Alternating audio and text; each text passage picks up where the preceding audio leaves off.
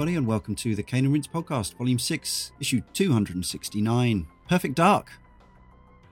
As we like to tell you and to remind you, you can play along with us, and volume 6 includes the following games Tetris, Double Dragon series, that's uh, the first of a two part thing that we're doing, uh, for reasons which should become apparent. After that is Tales of Vesperia, then Robotron 2084. And following that, we start our series of Witcher podcasts with the 2007 original. Uh, the entire schedule, up to and including 300, which will be out like November, December time, can be found at caneandrinse.com. And as always, I like to remind you that you can head to caneandrinse.com for other things, including articles, features, the occasional review, links to our friendly and busy forum, our Facebook page, our YouTube channel. And if you enjoy all this that we do, you can support us in a number of ways, including our Patreon. There's no hidden content behind paywalls, but you can donate a minimum of a dollar a month or more if you wish. And furthermore, as we've recently announced, uh, while we still operate our Patreon as a sort of online tips jar, uh, we have set a target. And if we hit that target, which is $3,000 per month by mid November, we will be doubling the number of Cane and Rinse podcasts we make next year from 50 to 100. Yes, that's double. Uh, so please consider heading to patreon.com slash Cane and Rinse and try to make it happen for us and for you. Thank you for listening and considering your patronage. But now, joining me, Leon Cox, in issue 269, Mr. Darren Gargett. Hello. It's also Karl Moon. Hey guys. It's Michiel Kroder. Hello. Bit of Tony Atkins. Hello. Hi, everybody. Thank you for joining me. It's Perfect Dark. So, we covered uh, GoldenEye back in and Rinse podcast issue 200, which is over a year ago now. So, everyone will know that this was a spiritual successor, sort of sequel. The development team uh, changed quite significantly, though, during development. So, it sounds to me like mm, Darren, or maybe the rest of you, I've done some research and some reading and some video watching, but it's still not quite exactly clear to me what happened, other than um, half the team that started on Perfect Dark kind of left during development to form Free Radical. Obviously, they went on to make TimeSplitters and Haze, among other things. But the team overall swelled. The Perfect Dark team ended up being three times the size of GoldenEye 007. Now, I know that um, Martin Hollis, who was uh, one of the key figures on GoldenEye, was originally one of the key figures on Perfect Dark, but I don't think he had he he wasn't he didn't leave to join Free Radical, but he also wasn't there later in the project. I think. Yeah, that sounds about right. Yeah. Hmm. Um, it's all a bit vague from that era anyway. Like you never really know. And you know, you could probably spend the rest of your life reading interviews and stuff, but the gist of it is, yeah, like a bunch of people jumped ship halfway Mm. through, or maybe just before halfway through, and um, I can only assume that's why it was delayed, you know, several months because direction must have changed at some point. Uh, clearly, um, my fascination with the game from beta to till you know release was overwhelming, and seeing all this be- you know beta footage and screenshots then become removed from the game it was just like it was kind of heartbreaking but you could also looking back at it now you can understand why things happened the way they did so yeah it seems like there was a dramatic um shift in direction at one Yeah. point And it's also the um, the of course the the, the spiritual sequel part. Uh, you know, Perfect Dark uh, Dark Nut having uh, uh, James Bond 007 as its uh, as its main star. It's funny because at the time I always thought. Uh, or I was under the impression that EA, uh, after the success of GoldenEye, uh, swooped in and, uh, and got the Hmm. License for uh, for Yeah. further films. Yeah, but um, uh, Martin Hollis uh, has uh, has said that it was actually of their own volition that they wanted to do something different, Hmm. a different That's character. right. David Doak said the same thing, which is that they they could have had Tomorrow Never Dies. Uh, n- I think it would have been sanctioned and paid for, but as it turned out, uh, the team were fed up of working with Bond and wanted to go off and start their own IP. So uh, we ended up with different Tomorrow Never Dies games uh, and different GoldenEye games, and that's yeah, that's a whole nother topic for for another time. Uh, not only are we only focusing on Perfect Dark, we're not even focusing on Perfect Dark Zero because who knows? One day maybe that will get its own Dana Rinse podcast as well. Could be an interesting one. Some of the names that you will recognise in the team include uh, David Doak, uh, and obviously on the music side, there's Grant Kirkhope and Graeme Norgate. You'll recognize. You'll recognise some of the sounds as well. The apparently the dialogue was written by somebody called Teresa Lilligren, uh, who since then has been working as a product tester for Nintendo of America. Um, but uh, more than that, as I say, there's a uh, there's a, a, an official making of video out there that was released at the end of 2015. I, I don't think it's actually on Rare Replay though, is it? This particular video? Mm, no, they, they did like some for Rare Replay, and then for the YouTube channel they That's made right. extra bits of Yeah. footage. Yeah.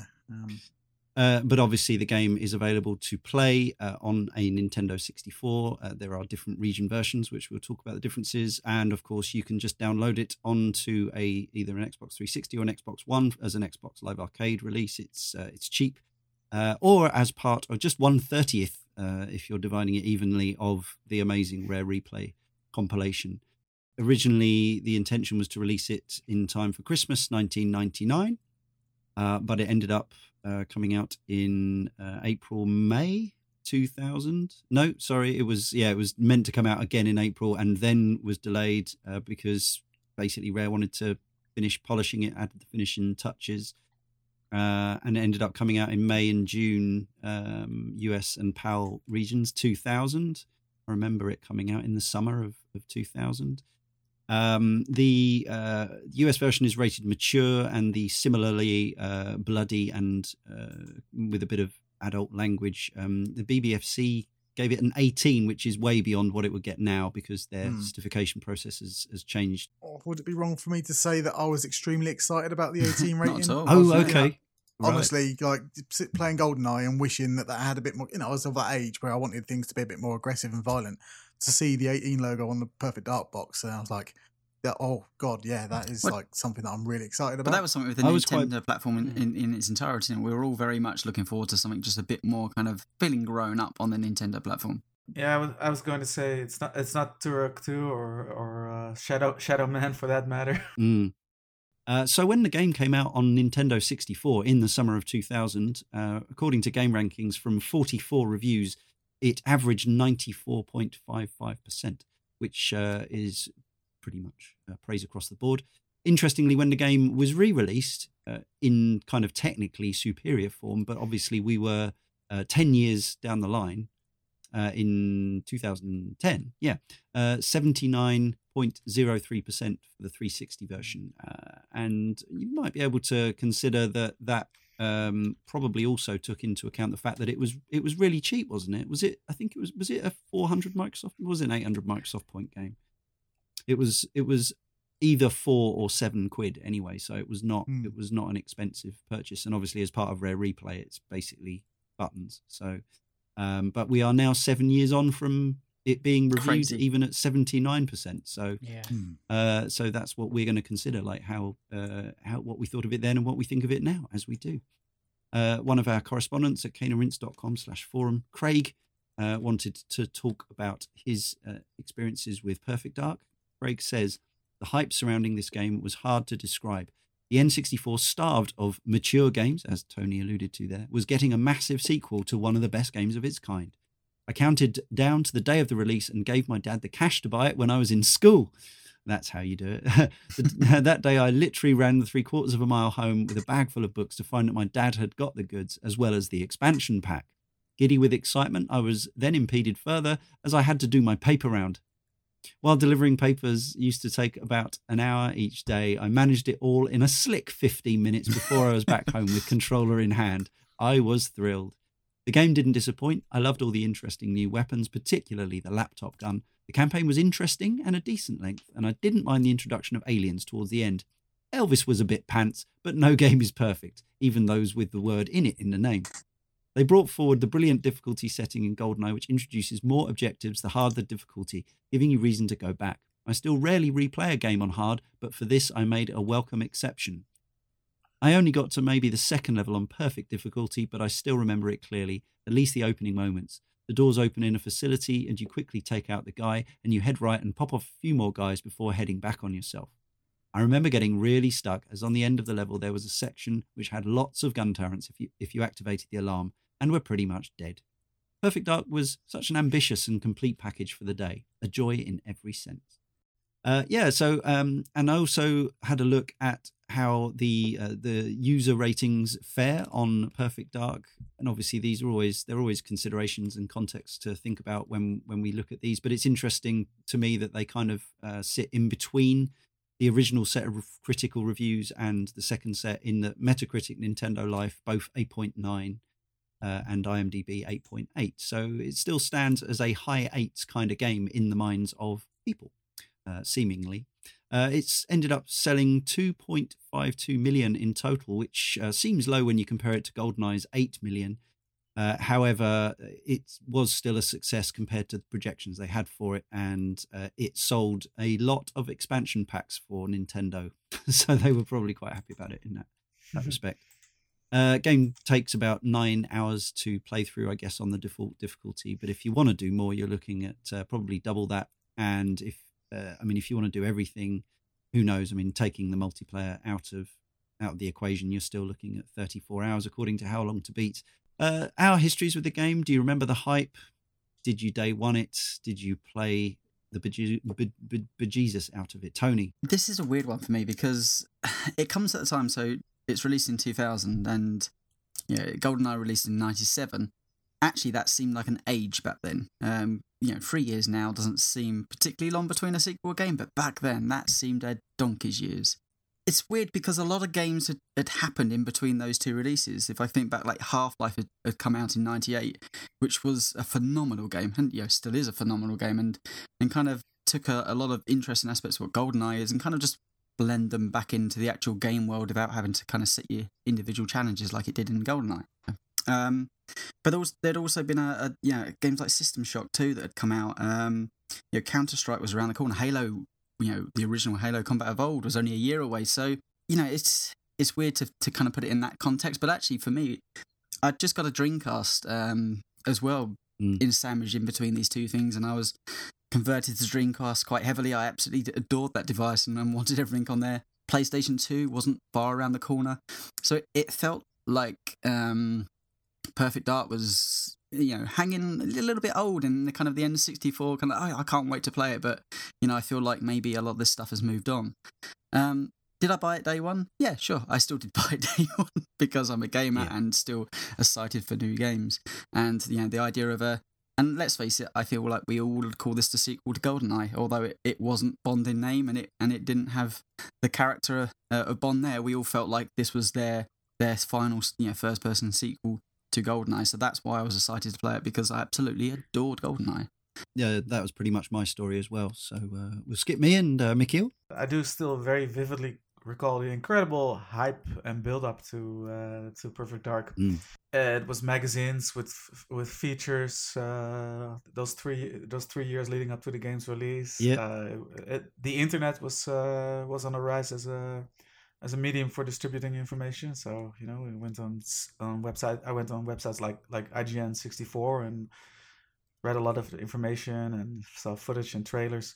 And it the hype for this game and the promises of all the features that it contained were reached such high levels that when it eventually released and I got it fairly I think uh, must have been day one or day two. Uh, as soon as I started playing it, it's kind of telling that it didn't disappoint. Karl, how about you? This is a really vivid memory for me, and I think a lot of it stems Good. from what Michiel was mentioning. There was a lot of hype building up there on chat rooms and forums uh, as as well as many websites that were out there. And this was this alongside the magazines meant that it was sort of reaching this strange level of excitement I don't think I'd ever experienced for a game because there was there was there's the um, immediacy of being involved in the internet and discussions, and that combined with this being the rare follow up to GoldenEye and playing so much multiplayer on that with friends, local and going after school and stuff, meant that it's reached an absolute fever pitch, and I knew I had to have the game. And I'd ordered it from uh, Gameplay, the the mail order website, and I was so excited. I, we were school was off; it was the summer holidays, uh, because for some reason they released it in June, which is reasonably rare for any game to release in June anyway. And I couldn't sleep on the night. I woke up at half past four, sat around because I knew that the game was coming that day. It got to six a.m. It was unbearable. I remember I was good. I popped into town because the uh, news agents had opened up, and I just wanted to go and get some sweets because I thought I'm going to stockpile some sweets and, and play this game all night. How old Uh, were you at this time? He was Um, 28 years old. Uh, yeah, I was 16 at the time, Tony. Um, okay. I'd, I'd just I'd just finished secondary school. I was so excited for this game. I, I, I was utterly restless. Um, I distinctly remember walking down. I saw my friend. He was on the milk cart delivering milk, and I had a discussion with him on the morning. And I was absolutely bouncing with excitement. Uh, came home with my stockpile of sweets. Waited all day. It never turned up.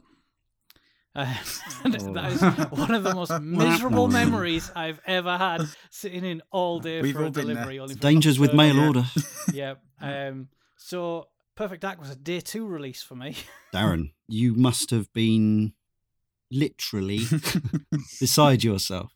uh, I- I can't put it into actual words as to how much hype was in my head at this point. So Yeah. all the magazines, N64 magazine being my favorite, uh, was you know just scoured over every day. Like images were, yeah, just you know pulled apart in, in my head like Mm. tenfold.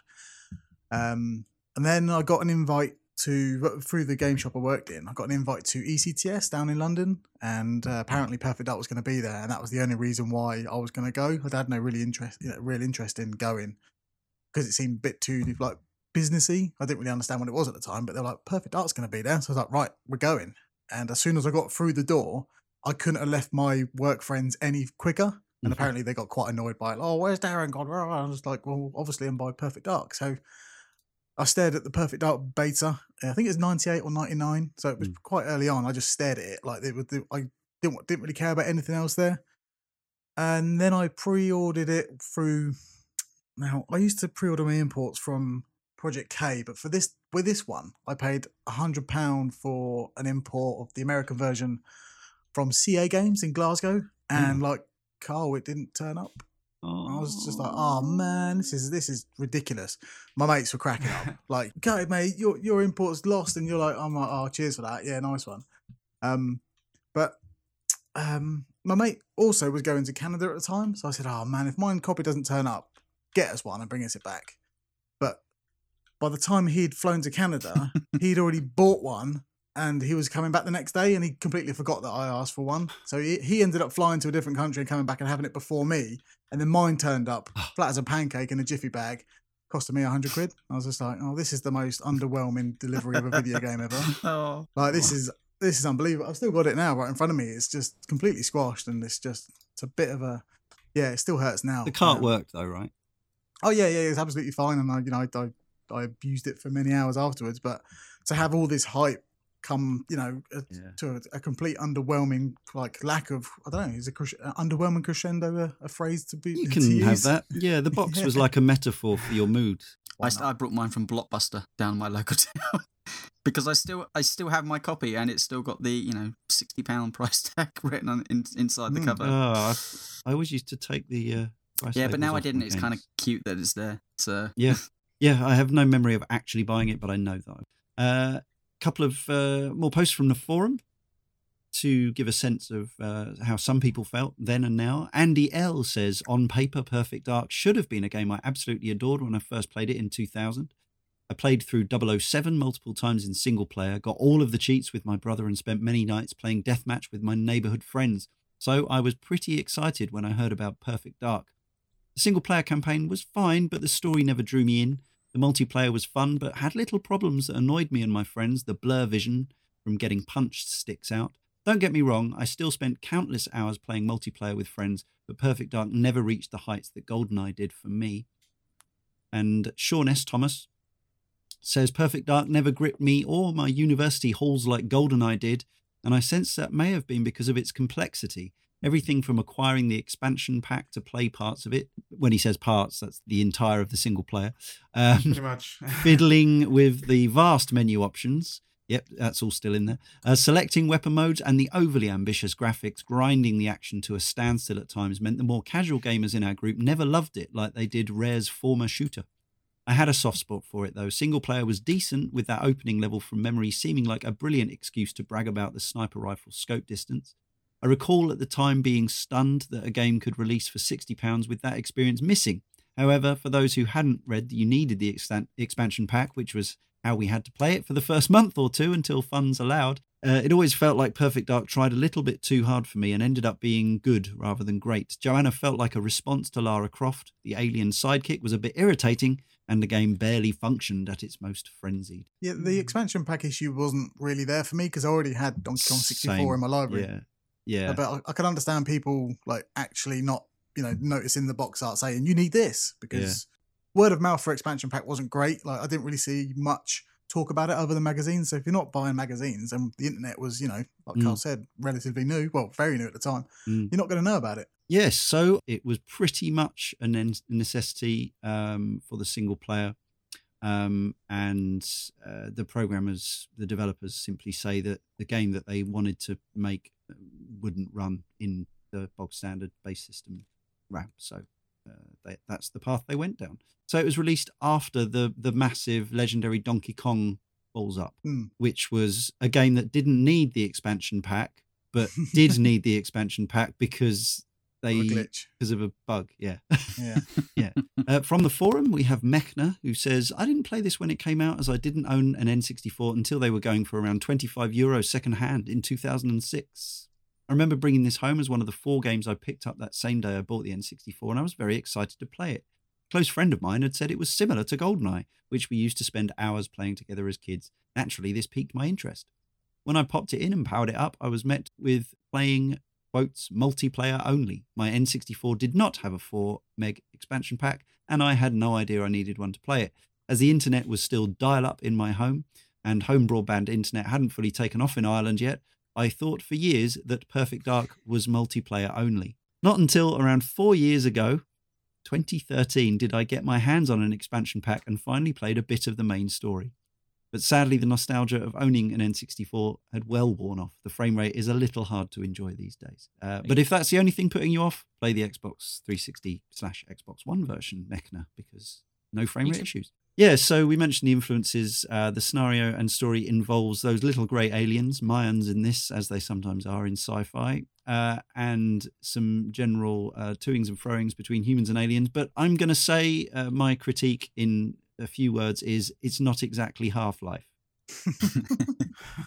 Darren, you've you've written a synopsis for us, which Mm. yeah, It, I mean, yeah. So I rewrote the story as how I remember it and how I've re-researched it. through the filter of Gargett.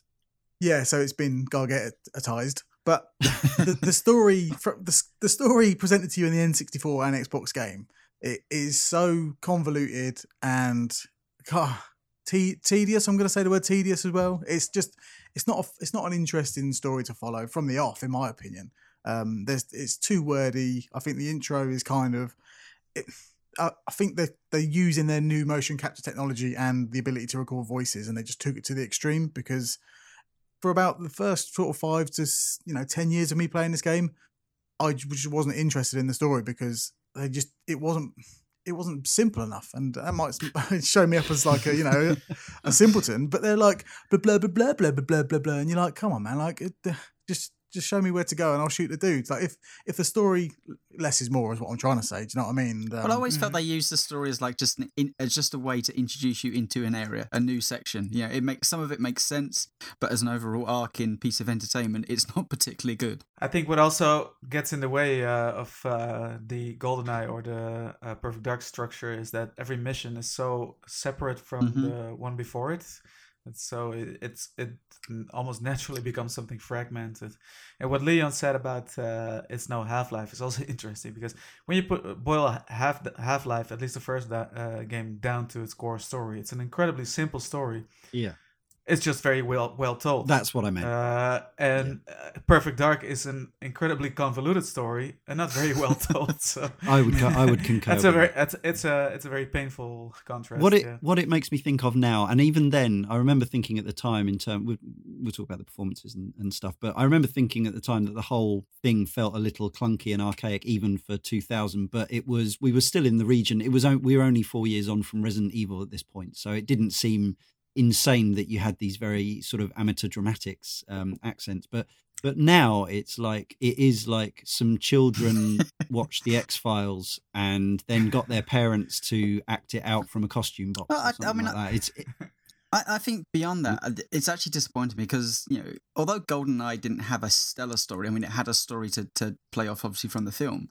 It had a story Mm. that drove me through the narrative of the scenarios I was up against. It had a certain pace to it. You know, scenes generally bled into each other and it made sense of how we were progressing through the story. Perfect Dark, even back then, I think I just came to it. I mean, the, the setups, okay, interesting enough, but like the, it just doesn't go anywhere. It's just frag- so fragmented that I was expecting at least GoldenEye levels of okay, well, there's a sense of urgency for me to get to A to B. And this, it just seemed to like, oh yeah, some plans are going to get stolen and that's bad. it was, I mean, that, and you know, and I think you know, obviously, introduction of of aliens left me a little cold even at, at that that time because it, it took me out of um, you know the Mm. world in which Gold, Goldeneye I was I still felt very much um, attached to that world and that universe. It, you know, it was believable enough. Where in Perfect Dark, I never I never got there. I just never believed in the characters. I always liked Joanna Dark because I think she's uh, quite well voiced and you know the, the the performance of her is okay. But um, I just never got involved with the story enough for it to drive be the thing that drove me through the game. Um, so it the, the way the missions are structured is like so mission one is essentially three three levels so you know you go through the building into the basement sort of science lab and then you come back out again Mm. and I, Yeah. I like i like that as a construct but when it jumps to the villa it's kind of a really harsh like tonal shift which i kind of appreciate in some way but the story bits in between just they just like i say they were too wordy and, bore, and boring to me that i didn't really understand why until you know repeat playthroughs like okay why why why am I now in a villa? And it's because you know the, the you know Doctor Carroll, the, the floating camp uh, laptop, is being captured, and well, he's, Yeah. he's hiding in the villa with that Daniel Carrington, and la la la la. So it's, it's yeah. it's all there. Like all these all these things that you're doing in the game are done for a reason, but you need to put so much work in to find out what those reasons are, and that involves going into Carrington Institute and reading about the story. It's like you're reading about the story that you're in. It's like that doesn't make any sense. Like Joanna Duck's reading her own story. Like what what is going on here? It's just it's not it's yeah like it's really in my opinion it's a poorly told story uh, it's got some funny moments it's got a bad yoda impression and uh yeah it's yeah, it's not the, it's not why i the comic game. relief uh, is is obviously we've already had two mentions of it from correspondence. Uh, not not a fan of the uh, the, the, the yeah the uh, the comic relief uh, alien, um, and yeah, n- like no, as as was typical at the time. As I say, it wasn't exceptional in this regard, but none of the vocal performances are done by actual actors. Joanna Dark, obviously the name is a reference to or pun on, if you will, Joan of Arc or Jeanne d'Arc.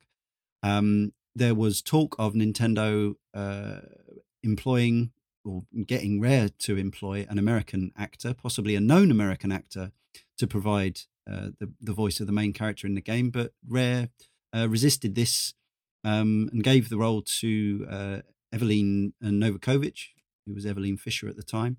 Um, and she, yeah, like she's in she's in that making of video, and she's just like, yeah, I I joined the team to do music, and they asked me to do the voice of the character, uh, so I did.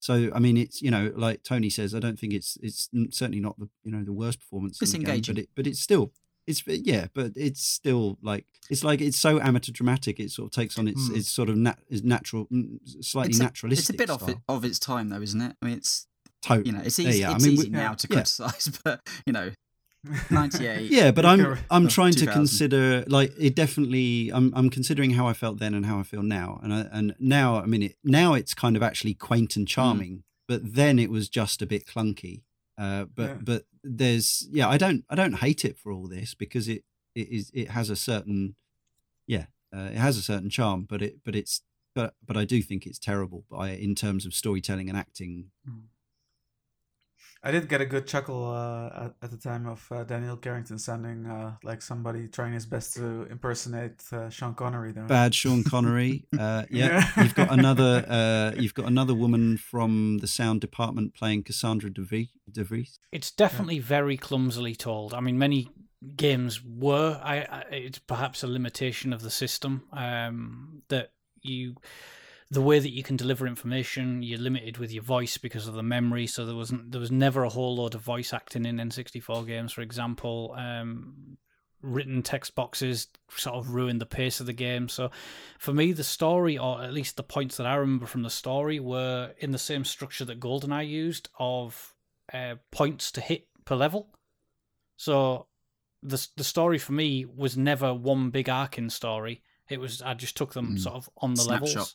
So yeah, Yeah. so it was doing like when you if you're doing it on the easiest difficulty, you've got like three tasks, two to three tasks, and if it's on the hardest, you have like five tasks.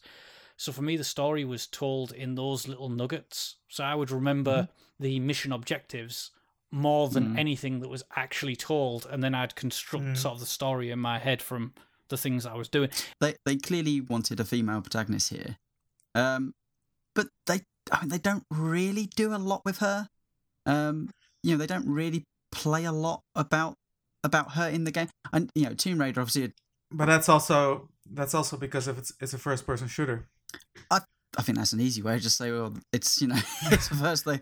I mean, there's story elements in that game that are, you know are all around, Mm. all around it. So I think they could have. Yeah, she's basically a badass. That's that's that is all you need to Yeah. know, really. Yeah. How She's- much information she's can like be given about a spy? I mean, her record doesn't exist by all accounts. So the only time you actually hear about yourself is sort of from your director But I think, you the yeah, the, the main issue is that there's no real characterization in the game for anyone. Like, there's, the, you Yeah. know, there, there, No it's one's it's it's a pantomime. It's it's, Hmm. it's You could argue argue that it's uh, a bit of a strength, even that not much is ma- uh, made of the fact that she's a exactly exactly yeah exactly my point. Like, it's like she's basically she's there because it's not James Bond because they're not working with the Bond license, and to to I guess to probably as much as anything just to make it more distinct from the previous game, they changed the gender of the the main protagonist.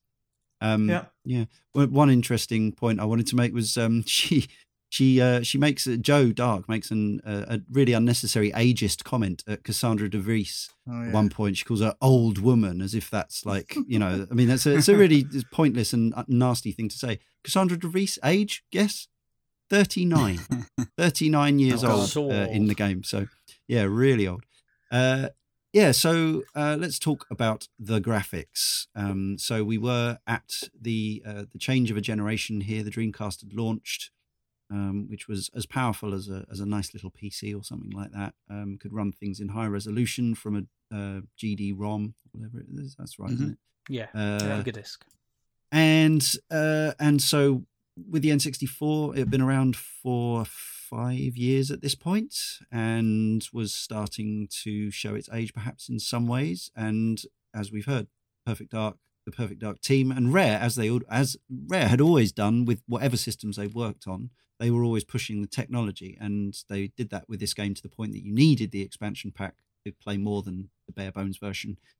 And even then, um, I think even at the time, whereas GoldenEye, I remember it slowing down to s- staccato frames in in yeah if in explosions, but generally it was not a big deal. But here there were certain areas where even from early on, especially if you put high res mode on, you were thinking um that yeah like perhaps we weren't as you know fully conversant with the whole concept of what that meant and why it was different in different games and stuff but obviously on the flip side of that i had been you know i've been playing arcade games Michiel as well would have been playing Mm. arcade games since the early days when things were 50 60 frames in the arcade and um, you'd notice when you had a home conversion that didn't run as well but um, so i think this was yeah where we started to perhaps see and feel when it came to uh, when it came to aiming things like that that sometimes it was actually a problem that the performance was not optimal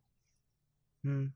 memories from this at the time was it are we are we retconning this did it matter at all to anyone Uh, to me, it didn't matter. Uh, I was a bit naive to all of the like technical aspects of video games. Mm. Like, I didn't really didn't really bother me. Obviously, playing GoldenEye for thousands of hours, th- things like this didn't bother me. Um, but the one thing that sticks out in my mind in terms of a problem, uh, visually, not uh, technically, is that the lights are just too much. There are lights everywhere. The Coronas, game.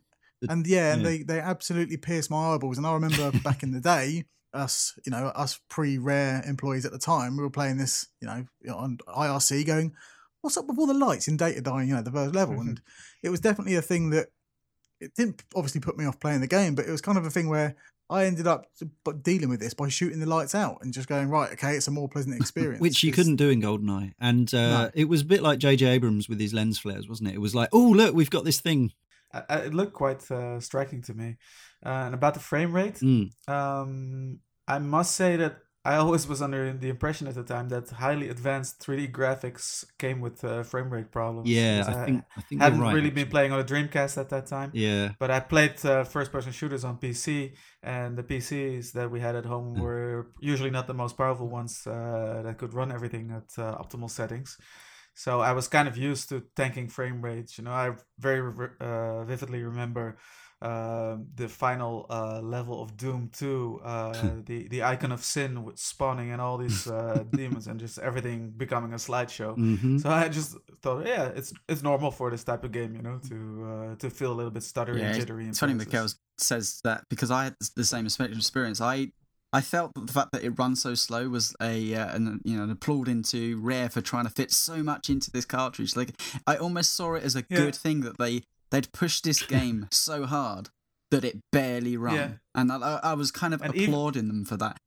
That's exactly how modern games are greeted by modern yeah. gamers, isn't it? no, I, I, I know exactly where Tony is coming from, and I still have this little thing. Like, there's a, bar, a part of me that kind of admires uh, uh, developers for not giving a crap and just you know going to town on the game. Frame rate be damned. It's uh, yeah, kind of a beautiful thing in its the own frame rate never bothered me that much in the game. Like i was aware that it wasn't great coming into the generation of the n64 and having these frame rates after the playstation after having limited borders and stuff. It didn't bother me and it was almost like it was consistently poor so it never Mostly. felt it never felt hugely variable. I mean, there were moments, as we mentioned, when explosions went off, that it would crawl, yeah. but it yeah. was it was never like it was going from sixty frames a second to fifteen. It was like fifteen. it was twelve. It was between yeah, generally running between ten and fifteen frames a second yeah. with occasional slideshows. Um, talking about the overall aesthetic of the game.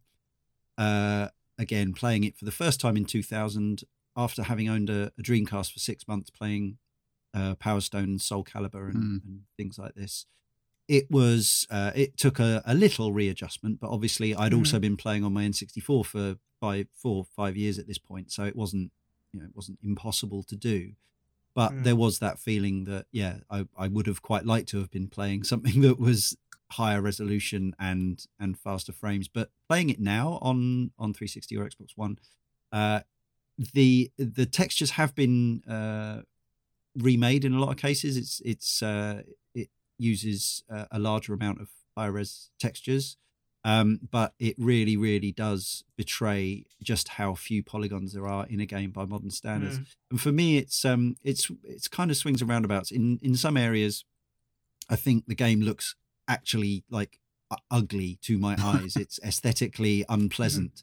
But there are some other places where uh, there's a bit uh, with where the light coronas are all kind of amber hued, and I actually thought that that, that was quite a, a sort of evocative um, alien kind of scenario.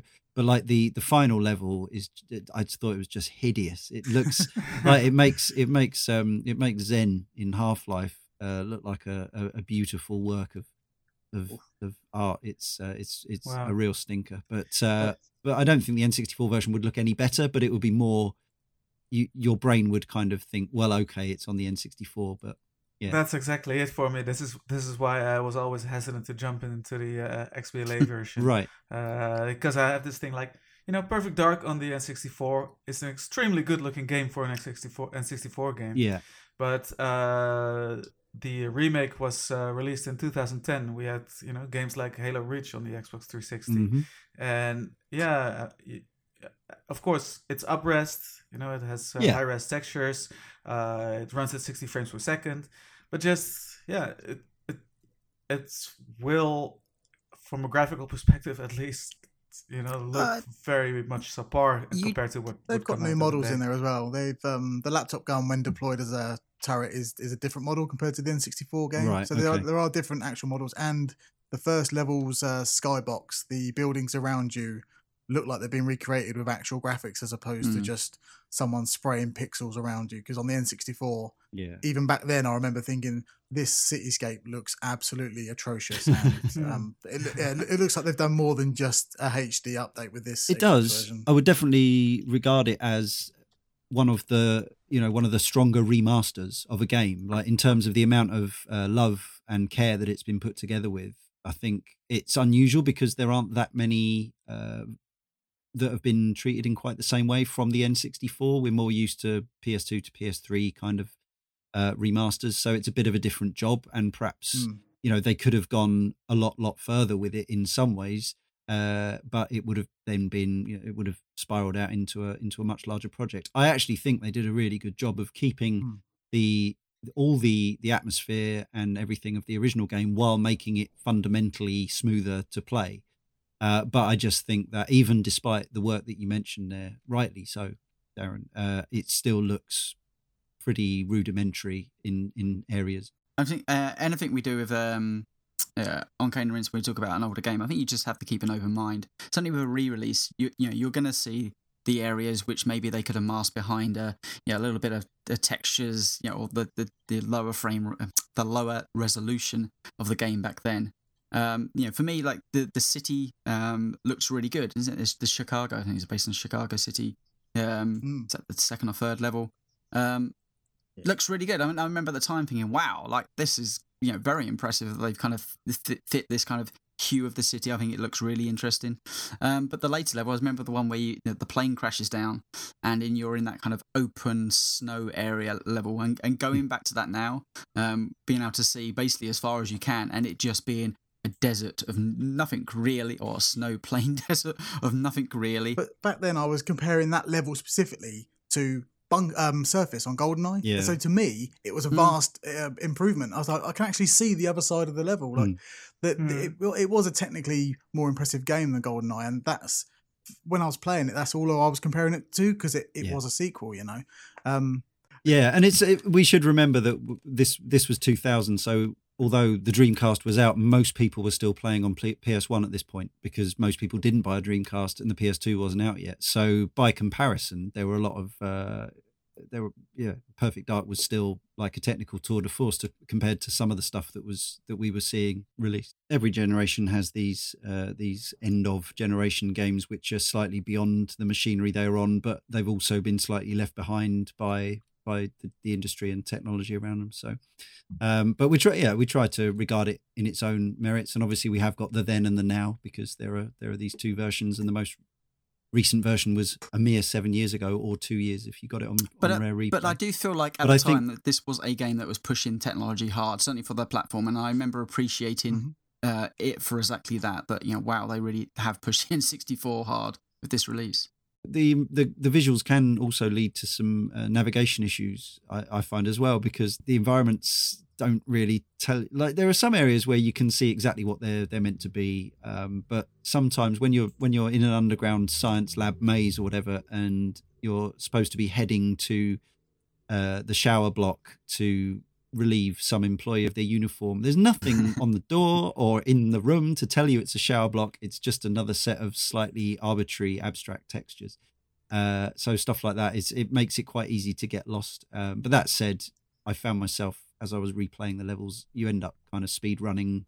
You you learn your way around, so there's there's some satisfaction to be had by actually, again, not following the old golden arrow because there isn't one. You have to actually uh, kind of yeah like scope out the levels yourself before you can even attempt some of the uh, objectives which yeah which again takes me back to There's, goldeneye there is definitely a good sense of progression in that starting it on the lower difficulty with less objectives, learning the levels because they are quite confusing. It's sort of that strange late 90s, early 2000s style of level design where they were perhaps going more complicated than they needed to and it didn't always flow overly well. And we mentioned this a lot on the podcast about the developments in games and the Golden Arrow and how the first major release that I can think of would be like Bioshock, and we think that it's been around a long time and it hasn't. So when you go back to these games, they seem awfully confusing. But learning the levels on the lower difficulties, getting the harder, more complicated objectives, sort of makes re- or made revisiting those levels certainly more exciting and more of a treat, and added to the longevity of the game, Hmm. um, as well as adding a sense of replayability to a single player game, which was nice. So one last uh, thing, we were talking about how much the, the game was pushing the N64 on a technical level, on a visual level, whatever else. But one of the, the chief concepts that Martin Hollis wanted to employ in the game was this idea of the light and the dark, and that, that the clue is in the name somewhat. Um, and those light coronas and being able to shoot out the lights. I remember it being something in Goldeneye that I always wanted to do, shoot out lights, and you couldn't do it. Uh, and you could do it here, but it doesn't really have, other than saving Darren's eyes, it doesn't really have much of a, a meaningful effect on the game. No, there's one level. Uh, I think it's the G5 building where you walk through like uh, two pa- um, panes of glass in between them, and the lights turn out, but they don't really turn out. It kind of just goes a slightly dimmer version of what you had before, and it's like, oh, panic, and you know, oh, That's they're right. gonna. There's a room with Yeah, some but- cloaked enemies that goes dark, and you but can it doesn't really. you can sabotage the lights in the science thing, but it doesn't. It just makes it worse for you, not for them. So, Yeah, but the, the the the the idea was obviously in there. Uh, the concept was there, and and uh, and the technology just just wasn't there, uh, unfortunately. Um, we mentioned the uh, the 16.9 option, which even GoldenEye had back in '97. Uh, this game also had Dolby Surround. If you had a system to support it, I don't think I knew anyone who had a Dolby Surround set up at this stage, but there it was. Uh, and it also had a language filter. So even though it had a BBFC 18 on the box in, in PAL region, you could actually turn off the bit where they say bitch. I think there's, there's hardly any like really strong language, is there? There's no F bombs or there is. No. We know the game's got an N bomb in it, but uh, uh, wah, wah. but um, it's I I remember you know they they it's got the thing that some people weren't happy about Batman Arkham City for, which is the repeated uh, referring to female characters as, as bitches. But you know this is these are bad guys. Of course they're going to be misogynist idiots. Uh, but that I can't remember any other any other swears in the game to be honest. So no, I think that's it. that is probably it. Yeah. Mm. Um. Yeah, and obviously the uh the I think we may as well roll the the sound and the weapons into one because I think they're so kind of intertwined and symbiotic. Uh, one of the great things I think we all still remember fondly about GoldenEye was despite the famously kind of compressed sound that the N64 was lumbered with a lot of the time, the, the machine without a sound chip. Um, the gun sounds in GoldenEye were iconic and in, in many cases really fantastic and satisfying, especially in tandem with the Rumble Pack. Um, And so again, Perfect Dark is really a uh, a symphony of of gun soin, gun noises and sound effects. So did that work for you guys? Because it still sounds kind of iconic to me. Absolutely, the guns in Perfect Dark. When you hear them being fired, either in single player or multiplayer, you know kind of exactly what gun it's going to be. So the Far Sight has that pew noise, and you know the Callisto NTG has its rapid fire alien noises, and yeah. So the you the know dragon. the, again, like the dragon so has its crazy own loud. Yeah, Yeah. it has its own rattle, and the Reaper. It sounds like um like like the way it winds up, and then before it starts firing, it's kind of its weird foamy sounding bullets. like like I say, every time you fire a gun in Perfect Dark, or when I'm being fired at, I kind of know exactly what's going on, and that's really important to uh, you know to enjoying uh, a first person shooter on a harder difficulty. Uh, because you know, as soon as you hear a noise, you have to react to that, and uh, I think Perfect Dark does it really well. Uh, but also with the reload animations and stuff like this, kind of Yeah, new that was for, new well, for- it- it's- The series, yeah, that's right. Yeah, and um, I, I wasn't really expecting like the flourish that they all have, like the cyclone reload animation. Not only does it look amazing when you, it's- she's kind of uh, like loading a disc through the top of the gun, but it sounds amazing as well. And I, I, don't, I, I think they've done a you know a cracking job in just cramming all these reload animations and like secondary fire abilities as well, where you know Mm. you, you throw the dragon on the floor and to an unsuspecting player, it's a proximity mine, and but all these things just kind of culminate in a back then in a a groundbreaking first person shooter experience and i do think that most of it comes from the sound and you know the reload animations and the basically the thing that you're staring at for most of the game is the is the weapon Mm. I didn't find any of the weapons memorable to the degree that I remember GoldenEye's weapons. The you know the silenced pistol in GoldenEye is probably one of the most recognizable weapon sounds in any game. yeah, and you've Um, still the- got that effect. yeah the Yeah, Falcon you 2 still- the same yeah Yeah, you still got that, but it's the association. That sound is associated with sort of the Walther in yeah in GoldenEye rather than anything in this. There is an incredible number of weapons which, as Darren mentioned, leads to reload animations and all the Mm. things attributed to them, which is far more impressive to me than the actual individual sounds that they have. For the most part, I don't really enjoy the weapon sounds, but they are, you know, at least a good handful of them are, are memorable. Over 30 weapons, I think it is. I do love the importance of secondary fire Mhm. that that's played to weapons in Perfect brilliant. Dark. Mhm. So some of them are rubbish. Like the, the some guns just have a zoom in as the secondary fire, so it doesn't work for all of them. But playing it, you know, recently online and finding the the guns quite frustrating in a multiplayer environment is because I've played first person shooters where you have a lot of counters to these things, and in Perfect Dark you've only got one really, which is the K7 and its a threat detector.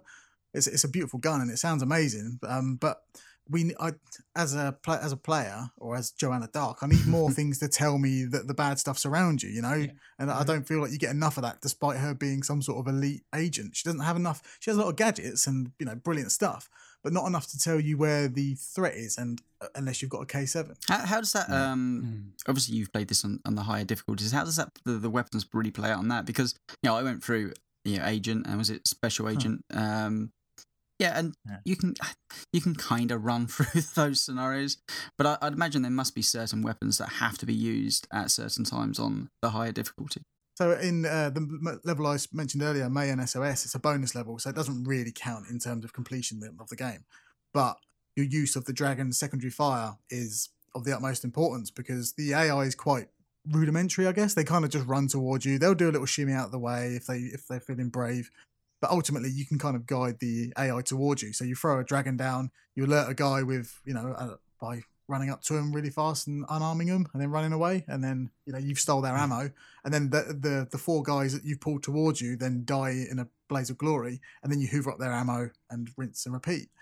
Um, so on Perfect Agent, I feel like utilization of the secondary fire is is is crucial. Like you won't get past some of the missions unless you know how the RCP 120 cloak works. Because on the Carrington Institute mission, on Perfect Agent, when you get bombarded by the Mister Blondes, like you've got no chance on Perfect Agent because the game is quite unfair in a lot of ways. I feel like the there's a lot of animations that you can't defeat. I think they mentioned it in the speed run, but it's kind of, kind of something I was meant to bring up in the GoldenEye show is that if you end up with a bad RNG, so to speak, um, and the, and you get you get a bad animation, you're dead because the guard's walking towards you with his gun out, and there's no way of stopping that animation other than killing them.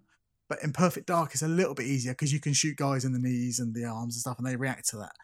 Um, so knowing how to manipulate the guards and and the secondary fire with the weapons is is the only way to beat Perfect Agent, in my opinion. Well, it's not because I've seen the speed run, but in my opinion, like the only way I can beat it is by using these little quirks and you know and the secondary fire and the And disarm it's- is a massive deal. It's Yeah. an, it's new to this game. Both you can do it as a melee attack, a secondary melee attack, or you can disarm by literally shooting things out of people's hands. The speed you can get as Joanna Dark and James Bond in these games by strafing and kind of moving to the side at the same time. Like it's a weird thing you do with the N64 pad, but you're running sideways while strafing, if you know what I mean. Yeah. And you end up doing like a 45 degree run.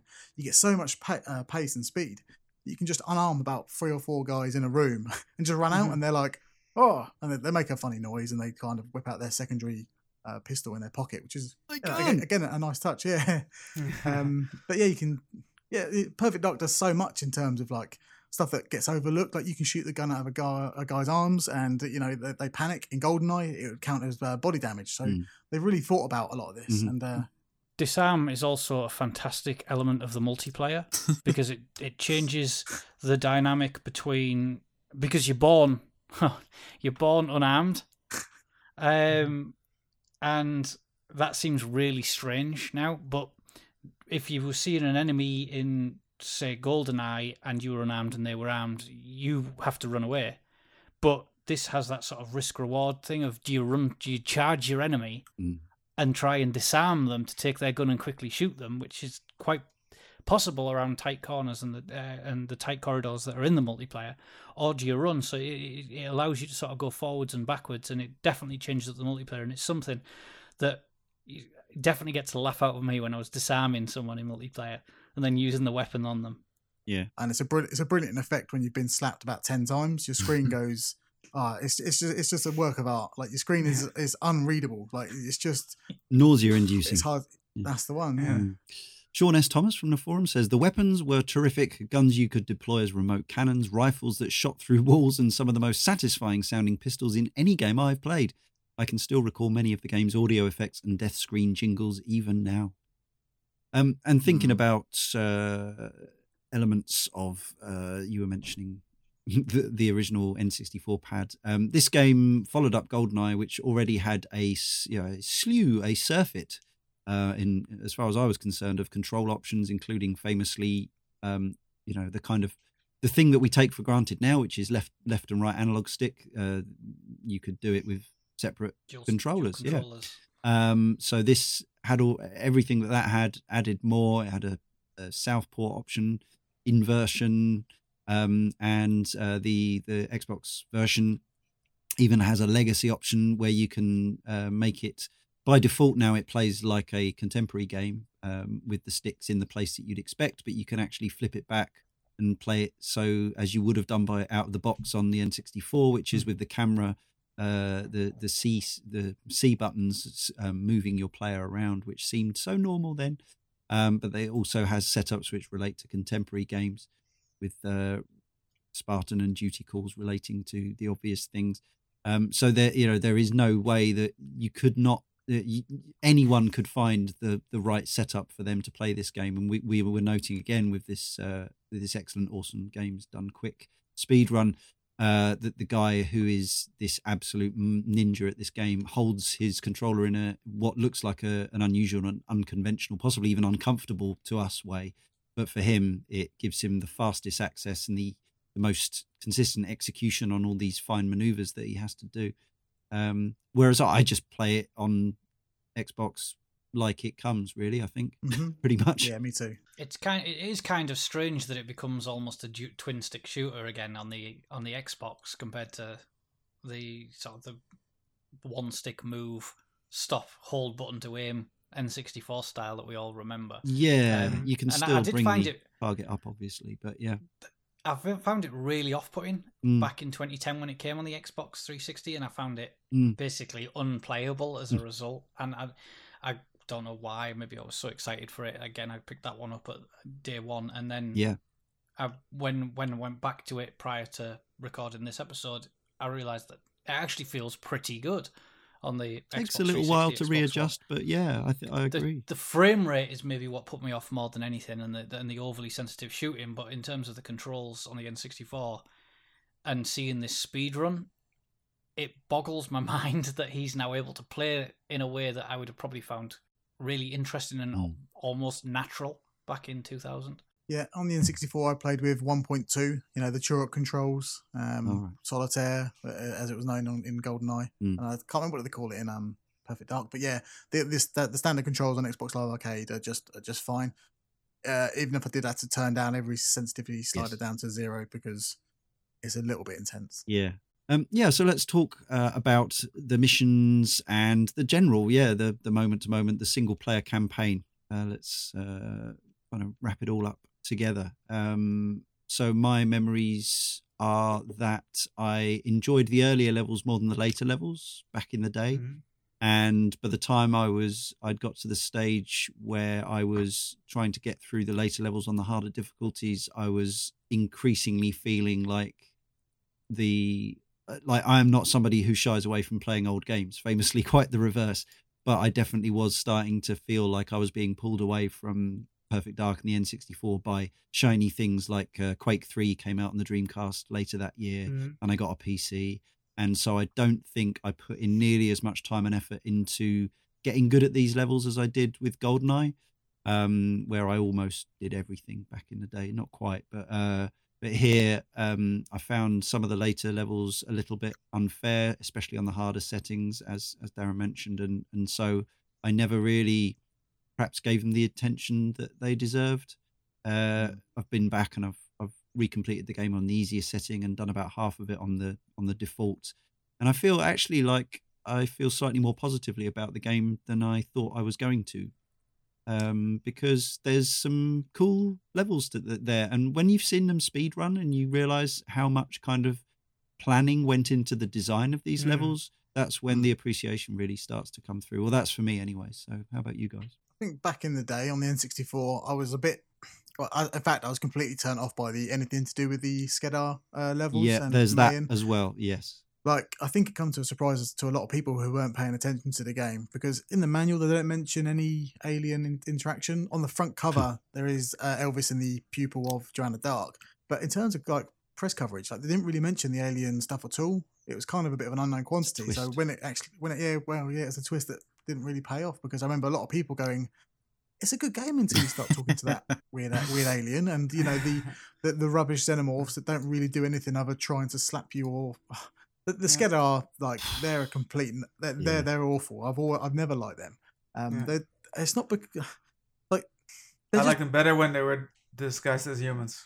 well that's it. Yeah, when they're as the Scandinavians, they're a lot more entertaining and you know pleasant. Yeah, when, Yeah. When, when, but it's kind of they kind of lean toward you when they're shooting. It's like why are they shooting? Why aren't they like a xenomorph from Alien where they're attacking you like at super speed with their talons? You know, it, it never made sense to me that they had guns that I also could wield. It kind of made them a bit more comical than what they should have been, uh, and, not in a good way. It kind of made them like, oh yeah, you're, you're just a weird, stupid alien. It's I, I just think they're a poorly designed enemy, and they're they're, they're boring to fight. Um, and you know that that is exacerbated with the final boss as well. It's just like the high priest Skedar, and it's like that's just terrible. but yeah, the um the story uh the story story missions are, in my opinion, a, uh, a declining quality from the first one. It's it's roundabout where you rescue Elvis and you use well. You can either do it in one one of two ways. You can send the flying saucer out the door, or you can escape on a hover bike, which I quite like. I quite like the fact that you can alter the story very, very minorly by doing different things in the level. So, in Air Force One, you can lower a hover bike, which means in the next level Yeah. you'll have a hover bike to fly around in. I, I enjoy that, and that's good. Um, you know, player it's rewarding the player with actions that they don't need to do. You can also get into Air Force One by in the level prior to that when you're in the airport. You can go through the lasers and up inside uh, from Mm, underneath mm. Uh, uh, Air Force One, or you can go in through the traditional way of going through where all the normal people go through. And there's little things like that that make the game a bit more cohesive than anything I've played on the N64 and you know that's why I do you know have a, a great love for this game. But as soon as it starts going towards the alien levels and you know the it, Yeah. it, it just comes off as a third rate, and that's not what I expect from Rare. Like I, I expect Rare to pop out some impressive ideas, and the Skedar just felt like they had a poor version of Ridley Scott's Alien, you know, and it was like, oh, brilliant. Yeah. th- these are guff, and I'm not. Yeah, It's some something that I really uh, um, enjoyed in theory, or I, I like the idea of it, like the the twist that came with it. But definitely, f- it fell short in its execution, and they're just not very interesting enemies to fight. Hmm. But uh, like Leon, I also uh, feel more um, appreciative this time around. Just what the the amount of thought and planning that went into the actual levels. it's a common flaw in games that add a science fiction element that I don't like. I don't like organic design a lot of the time.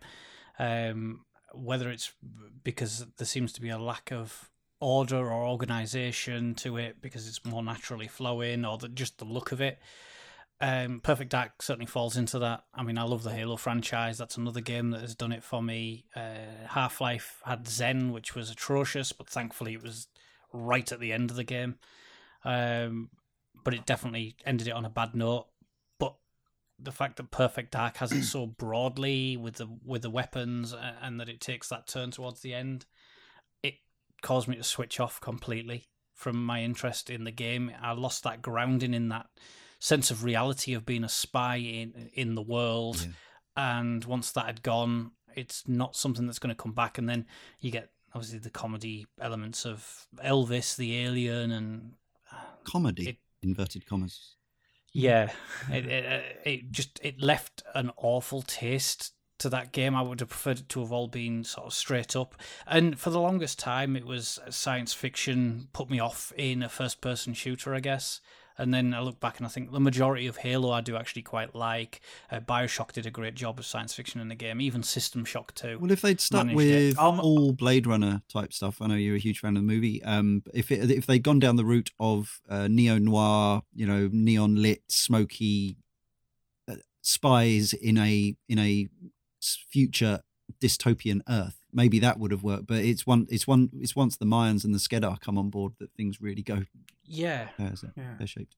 I think that that would have been a lot. Probably could have turned out a lot more stronger. But also, let's not forget that almost all first-person shooters up until the time had science fiction elements. In it. Yeah, very true. Uh, it was yeah, we were kind of be- even before the the World War II revolution with uh, Medal of Honor and, and things like that. Uh, it was it was just the norm that they were either yeah, uh, so some even Doom was some kind of sci-fi, albeit bringing in the Definitely. kind of supernatural horror element. It's weird. I, I, I feel like I'm more like you, Leon. I, I feel like, you know, looking back in 2000, that I don't remember particularly loving the game. I, I remember completing the game and thinking that it Mm. was relatively hard. Um, but I, I never walked away from Perfect Dark. And this was for years thinking, wow, that was a bona fide classic. And in fact, I think I, I enjoy the kind of the the cover art and the box and, and all the kind of stuff that goes with Rare more than I ever kind of remember back to the game. And just, yeah, the laptop gun and, and certain elements of the game that I remembered being, oh, yeah, yeah, Rare made that game in it and it was pretty good, but it was, you know, not as memorable as GoldenEye. And that seems like a really easy simplification of what the game was. But actually going back and playing it now in 2017, I, I found it a more enjoyable experience than I, I thought it was going to be. Um, you know, I think it has a certain amount of charm. I've, I've been fascinated um, watching Darren replay this stuff on the higher difficulty level. You know, we have a, a Slack channel that we uh, use as a team, and seeing Darren go back and, and talk about his experience on the harder difficulties levels. And, you know, my playthrough this time has primarily been on Agent, and I've messed around some, you know, Special Agent um, thereafter. Just to kind of vary stuff up, and then to, to see Darren talk about some of these uh, these tactics and and watching the speed run and, and kind of just live in that world a little bit of Perfect Dark. I think my appreciation of the level design for back in 2000 has actually gone up than what it was then. Um, Yeah, so same. yeah, it's quite an odd one. Like yeah, I think you can see more flaws than what the game had now. But even I remember back in 2000 walking away from that game not being particularly like I, I played it once and, and that was good enough. I also think it that plays is what I've been saying the, all along. I think it came in a, very transition period of, of consoles, and I would probably just moving on. I had a PC and all that that stuff at that time. So, but it's been fascinating to see Darren talk about and you know knowing his his love of Rare and Michiel's love of Rare, and listening to you know them talking about a long you know long love of, playing that game on the harder difficulties, and even you know you know many many seventeen years later going back and doing that stuff, and and there is certainly a depth there that sh- you know that shines through. But I have to say, you know, back in 2000, I, I although the scores obviously 90, you're pretty much 95% across the board. That's that's not where I came out of it. I felt like it was an okay game. I mean, just just to mention about my, my feelings on the the change in the single player, and normally it would have really upset me. And whilst I was disappointed by the change to sci-fi, it didn't sort of kill the experience of Perfect Dark for me, and that was because Perfect Dark was the first game that I'd bought for its multiplayer element over its single player element. And it's quite a common thing now that people would buy a Battlefield game because it's got multiplayer despite a single player element, or a Call of Duty, for example. They'll buy it for the multiplayer and not play the single player. Um, both of which are the case for me now, but prior to Perfect Dark, that had never been the case. I was buying, even with GoldenEye, and, and its much heralded multiplayer before it was even released, it was the single player game that I wanted to play, and it had multiplayer.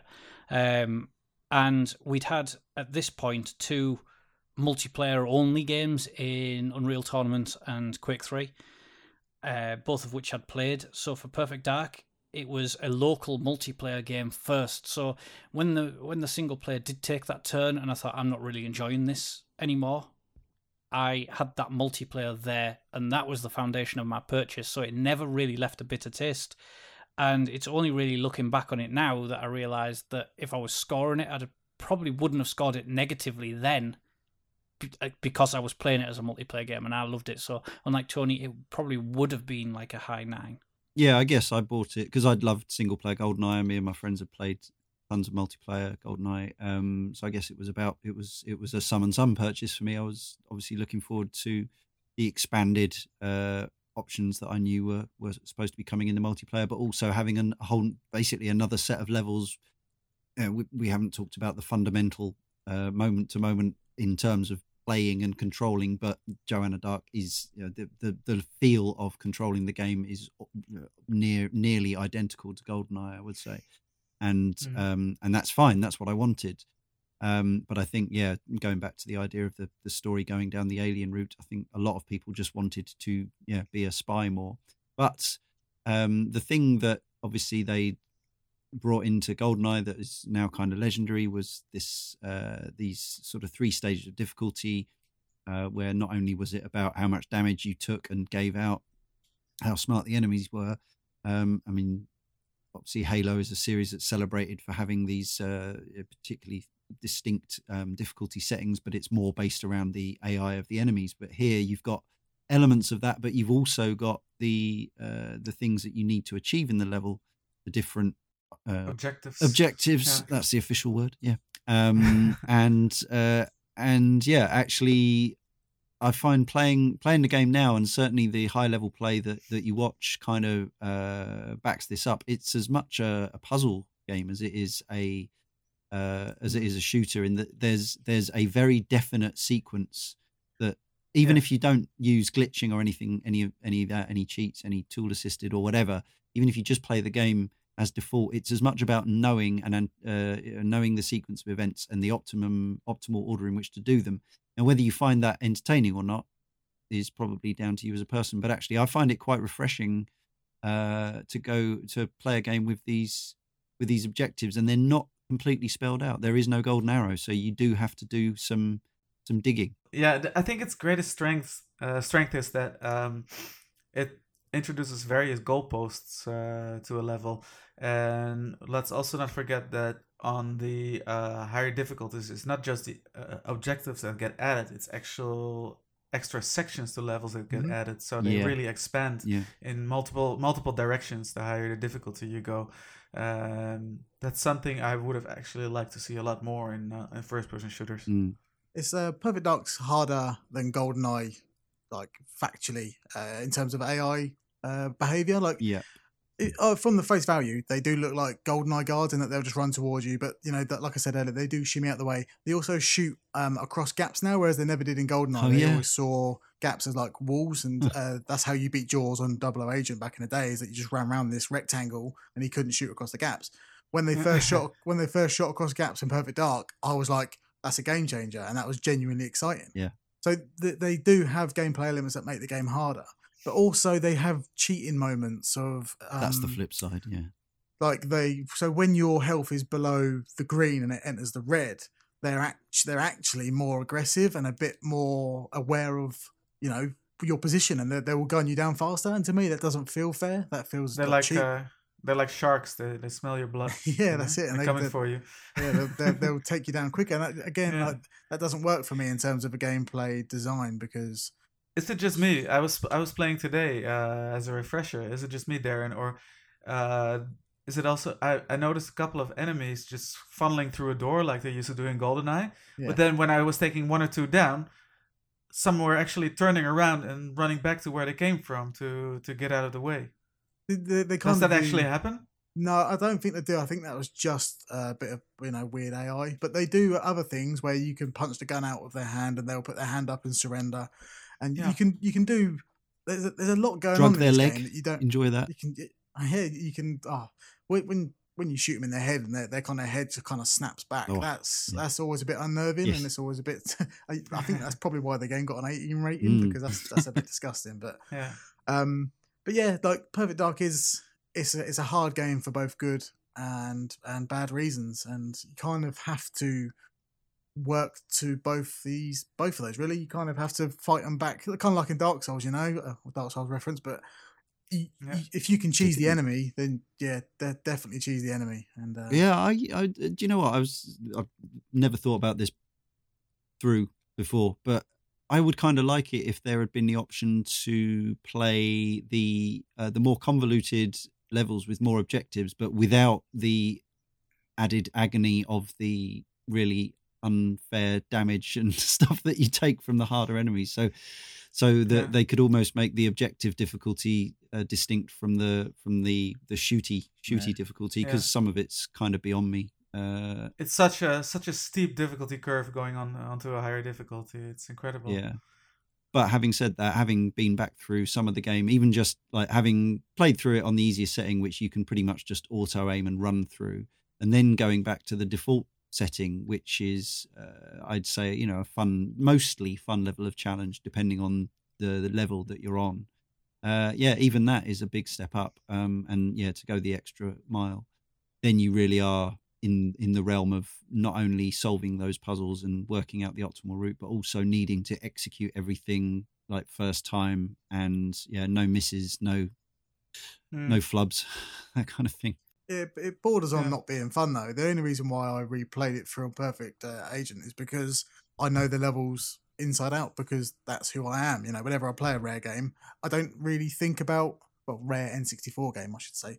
I don't really think about what I'm doing. It's just kind of done because it's pre-programmed in my head. Yeah, But well, that, when I when I take when I take it. a step back, Yeah. I know I know that these levels from a you know from a difficulty point of view, they're just not fun on Perfect Agent, Mm. and um, Mm. It's yeah, it's, it's a shame because like you say, you you kind of wish you had an option to see what good because you've literally not seen rooms and things that Mm. happen in the game because you you can't get beyond this this difficulty barrier and there's some good stuff in there you know and it, they kind of make the levels more well they, they make them complete because there's a Yeah. in the first level for example you you have to get this guy who's like uh, talking behind this uh, Yeah. this office and he's like years years i agree and he's like and then you know you bust him out and there's things that can happen that affect the game on perfect agent that are quite serious you know you can run off and trigger some guards Mm. or you can chase after him and then if he runs off again he'll open a door that has a laptop gun and that doesn't really happen in agent because your objective is just to get to the bottom as fast as you can but in perfect agent like there, there's so much more game to be played but it's you're, you're obstructed by this ridiculous difficulty I also Yeah. love the fact that the cutscenes play out and you can, you know, choose to skip the cutscenes and then interact with the world at a different frame, at a different time as well.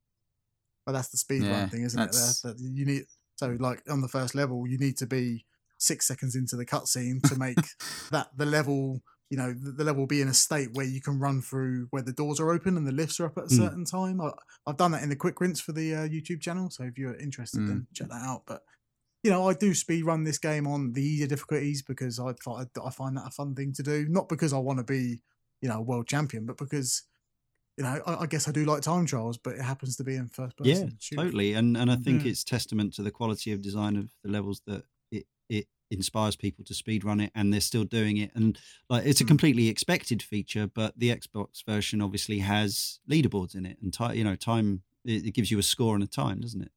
So Yeah. So yeah, that's great. Obviously, the the original cart didn't have the same way of doing that. And and when you see people speed running games, they've got all this screen furniture now, kind of you know, they, and but they do a manual stopwatch countdown to start and things like that. Whereas Mhm. you know the, the Xbox version does it all for you, which is which is kind of nice. Mhm. Uh, Deacon05 OC from the forum says my introduction to Rare was the introduction of Joanna Dark to the gaming world. Perfect Dark was the first first-person shooter that I gave significant replay time to, completing extra objectives, the variety in weapons, the many modes of play. It actually is one of the first games where I just explored the surrounding areas. I love just walking around the institute and discovering new areas. Yeah, uh, and it's good to be reminded of, of that sort of experience as well because yeah, there were things which were sophi- incredibly sophisticated for then. Uh, I think about the the experience, but I think uh, thinking about and having attempted some of these levels again recently, I think some games are still some shooters, even though they have a lot of this stuff has been kind of absorbed by developers over the years. I still think that uh, stuff that you were just talking about, Darren, about characters behaving in certain ways depending on certain situations. I still think there's probably not enough of that to make modern shooters as interesting as they could be. In a lot of cases, they still tend to, you know, they might be smarter about hiding behind uh, crates and, and whatever, but they don't. They, they they they seldom surprise you with their behavior. Whereas in this game, I've actually thought, hang on, what what? Oi, what's he doing? You know, so Mm. Yeah, like Yeah. picking up guns off the floor that you know you or someone else has dropped. Like, there's a lot going on in Perfect Dark that gets largely overlooked because, uh, you know, it, it, there's so- like, there's so much to look at in Perfect Dark that you know the small things of a guy limping around holding his leg, Mm. like it kind of gets looked over because there's a lot going on in this game. And yeah, I do wish that more games um, had it. But on the flip side to that, Perfect Dark also has the worst kind of this because the Skedar are the complete opposite to what the humans are in this game. You know. Moving right along, so I must talk a little about the music.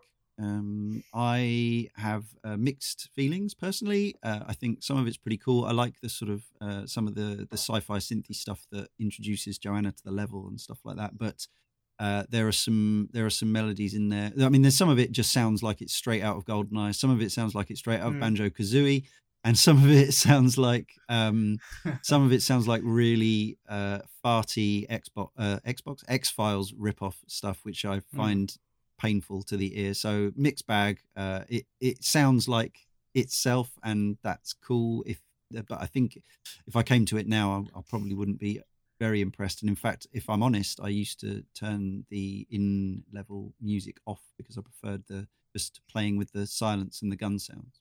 Stand out for me is just um, walking around Chicago level. The music for that is not so good on its own, but when you're in the environment and you hear the robot stop where you are and the police sirens going over and like it, the music and the sound effects all come together within the level. But when you take it out of context, ah, I enjoy it because it's perfect dark. And you know, when I hear a certain track, I hear I see the level in my head. You're but- disposed towards it. Yeah. yeah, as as music to listen to, I, I rarely go back and listen to the soundtrack independently. No.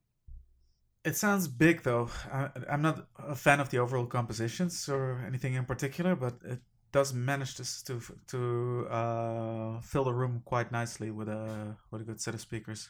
Yeah. Oh yeah. Like you know when um when the music uh, like so the tracks have like a normal version, so infiltration, and then there's infiltration X. The the, the X versions of the tracks are oh, they're faster because you're trying to get to a certain point within a time limit. And those tracks for me are more exciting because they are faster, and I do enjoy a, a you know a quicker pace of track uh, generally. Um, so when I you know when I hear the the X versions of these tracks, I you know that does get my blood pumping a bit more because they're supposed to, but also because I think they're a, they're a better track. You know, there's there's more energy behind them. Um, Mauricio MM from the forum would like to tell us that even though he didn't own an N64 back then and never owned one, this was a game he played most of on that console in his teenage years, spending hours and hours on a video game cafe, like an internet cafe, but with consoles, playing it without a care in the world. Mauricio says, You know, I've never stopped to think about what attracted me to about Perfect Dark until now. I guess it was mainly three things the level design, the weapons, and the spy stuff. The missions had interesting layouts, and I loved how, as the difficulty raised, the maps opened up to more areas and the objectives got more challenging, not simply because the enemies could take more damage. The game also had a great variety of weapons with a cool sci fi look and interesting secondary modes, especially the unusual ones like the Bondesk laptop gun, the innocent looking but dangerous Phoenix, the Skedar rocket launcher, Slayer capable of firing rem- remote controlled rockets, and the impressive Farsight. The espionage aspect was the thing that I liked most about its story and gameplay. I loved using the cam spy and its variants. Plus, it had some truly exciting missions like the ones where protagonist Joanna Dark is trying to save the US president or the Carrington Villa hostage crisis. Back then, I didn't have high expectations about video game plots. All I cared was that they were fun and hopefully unique experiences. Luckily, this game had good entertainment value and its campiness didn't repel me. I consider it my favourite FPS at the time until two more serious and more engaging games came into my life Half Life 2 and Bioshock. So, yeah, it had its uniqueness and it was certainly fun and memorable in its goofy way, but for me, the bar was raised shortly after. I still have good memories of it, though, which is nice. Probably haven't got time to go into depth, but I think it's definitely worth remembering that as well as uh, the shooting range in Carrington Villa, which you could spend hours on if you wanted to, and certainly the uh, Xbox uh, version encourages this with achievements. I think uh, there's also the challenges, which are sort of preset game modes and arenas with different sets of enemy AI that you have to beat, and there are low. How many of those are there's like thirty something? Uh, Thirty, yeah, and I think I think there's a, a hidden thirty first, but I couldn't be hundred percent sure on that. Sounds quite possible, yeah. Um, But there's also co-op and counter-op. So I remember just dabbling with these um, and thinking how cool that they were in there, but I never had the right scenario to actually engage with them properly. But did any of you? I dabbled. Uh, the counter op is more of a curiosity than an actual, for, for me, a mode to play. Right. Um, you know, you just stuck it on because it, it's interesting to see how your friend acts around you trying to complete these objectives in the Yeah. single player game. You know, it's it's it's a good thing that they tried, and I'm surprised more games haven't tried since. Yeah. Like I think Le- Left 4 Dead kind of has that with the you know the you you know the, well basically the multiplayer mode in that game is kind of counter operative in that you have to take down the guy who's trying to reach to the end. But in Perfect Dark, it's more objective based. Um, but again, it doesn't really like because it doesn't actually add to the main progress of you know gameplay. I never really saw it as a as a focus. Mm. Um, and the co-op is good. You know, it, it works and it works as intended. But the same reasons apply in that you get a separate set of stars to tick off. Yes. But it never that they weren't gold stars; they were like silver stars. Oh. And to me, like you know, subcon- sub- subconsciously, that's not good Yeah. enough. Like I want actual progression to be ticked off somewhere else, rather than Mm. And also you're playing with someone who doesn't really take it as seriously always because it's not it's not their cartridge, so they're running around like lunatic, and you're just like, well, hold on, we're trying to do this properly. and and the techno and the technical side, the Yeah. frame rate suffered. Um, but you can Yeah. do all this stuff online on live, I presume, with friends. uh, yeah, yeah, you can do all that. I think it's incredibly cool that the, those modes are in there uh, as multiplayer variants. Uh, but like you, Leon, uh, I've only ever dabbled with me. I do remember a, a couple of very cool moments in co-op, though. Just coming out of uh, out of an elevator, one one player crouching down and the other standing above them, and just letting rip with uh, with machine guns and just uh, laying laying waste to a room. Um, but yeah, it, yeah, it, it always felt like uh, something fun to toy around with, not Mm. something to invest a lot of time in. The suicide bill was a good mechanic. I enjoyed that. Um, so in counter operative, I should specify, if you found yourself spawned as an enemy in the wrong location, you could take a suicide pill. And Yeah. Even though the jingle for dying in Perfect Dark isn't as good as the James Bond noise, you know, it, it was still a good, you know, addition to the game. Because otherwise, you could be stuck on the other side of the map, just thinking this is rubbish. I played co-op uh, a few years back. Um, All right. Out of curiosity, just you know, had the cart there, and my friend Paul was around. Uh, we lasted two two levels before the frame rate was too much to bear, and Okay. and ducked out. but yeah, but you know, Try it again on uh, on on Xbox. yeah, I would do. I never, I never actually got to play them. It was one of those things that, whenever I broached the subject, it was no, I just put multiplayer on. Yeah. Um, and I think conceptually, counter op is a fantastic idea, Mm. but you can understand the limitations in a game like this at the same time. Like, um, if you're playing with a friend, it it seems odd that that friend wants to stop you from progressing if you're not just playing straight up multiplayer. Hmm. So that that that always seemed a bit off-putting to me. But as a concept behind a full product, I think it would be really interesting. Yeah, I, I imagine the uh, counter up being incredibly unbalanced as well. Think think of how difficult the main game can already be, and then when there's an actually thinking opponent running around the map trying to uh, mess you up. Yeah, yeah. From the forum, Craig says the counter op multiplayer mode is something I'm amazed we didn't see take off more. Essentially, one of you plays the single player normally, and the other takes control of the low level, low health grunts that make for enemies in the game.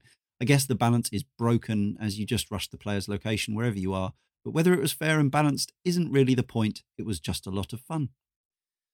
So, some people had some good times with it. Uh, so, we've kind of obviously uh, danced around the multiplayer quite a bit uh, as was. We played some yesterday evening on the old Xbox Live uh, in the Inception mode of on Xbox One, on Xbox 360, on Rare Replay. Was it on XBLA? Possibly. Who knows? Um, different versions, different controllers. Uh, but uh, we played for a good solid couple of hours. Obviously, you know, we all know each other. We're friends. We had a laugh. Uh, but I have to say, as a simple, very old school, but entirely functioning the, the first person you know 3d shooter we ha- i well i had a good time. I enjoyed it. Uh we shot each other we died. Sometimes it was funny sometimes it was a bit um quaint in some of its uh, mechanics and and certainly the way it looks but actually it ran really really smoothly over live It ran really well. Like there was no lag, Well. no lag, um, which you'd think you'd take for granted. But then, if if you've ever tried to play certain other ancient XBLA games over live Doom. with peer to peer, like Doom and and loads of others actually that I've tried, um, it's it's often often a nightmare. So whatever they did, I don't know the reason for that. Um, we've all got good internet, I know, but even so, uh, yeah, it, it was we we had fun. I didn't we? actually really enjoyed it, and and in fact, um, it was nice because I think every one of us kind of had our you know one or two games where we were pretty good in it. Um, Yeah. It wasn't just one person Several where we dominating, which is Yeah. my experience when we played Goldeneye, which is just Darren every game dominating ridiculously. Um, but no, I, you know, simplistic by today's standards, of course. But then there's a certain charm to that as well. You know, the the maps, you know, aren't complex. You know, um, they're fairly simply laid out, but the, and the weapons aren't particularly. Um, you know, they're there's only what half a dozen, a dozen or so weapons, so you know it keeps it. But uh, like Darren said earlier, There's 30 weapons, aren't there? okay, okay. You can only have six Yeah. at any one time, though. You Um, can't have True, a map for, true. full of 30 weapons. But like like Darren says, you know, I, I think you know it. It doesn't have the, the grace of, of multiplayer now, where you know there's there's things to counteract certain other elements. Um, but you know, as a sit down as a, a bit of fun, uh, last you know, a couple of nights ago, it, it was really good, uh, a good time. I don't remember. Uh, I didn't play much multiplayer on the on the N64 version, so I'm not too sure how that stacked up back then. Um, which I'm I sure remember- Michiel You're making all the puns. You're making all the puns. it was the thing I remember about it is we, we did play it quite some and, and playing it again uh, yesterday reminded me of that I did know some of the maps reasonably well, which suggests that I did play it a fair amount, although it didn't last as long among me and my friends as GoldenEye did. Mm, Um, No. but yeah, it, it, it uh, the thing I the main thing I remember about it at the time was uh, arguing actually with a friend fr- friends who adored Goldeneye but weren't keen on Perfect Dark because of Elvis the Alien and things like that.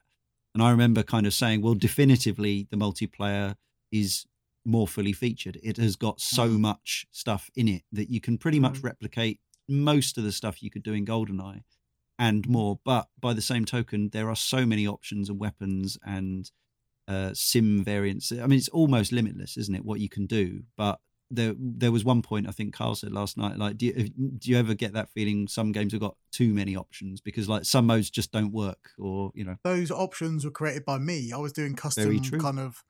So Yeah. like, there, there was a there was a mode where we all had uh, everything was cloaks apart from rockets. Uh, there was one rocket or maybe two rockets in the map. that was actually That, that was created by myself.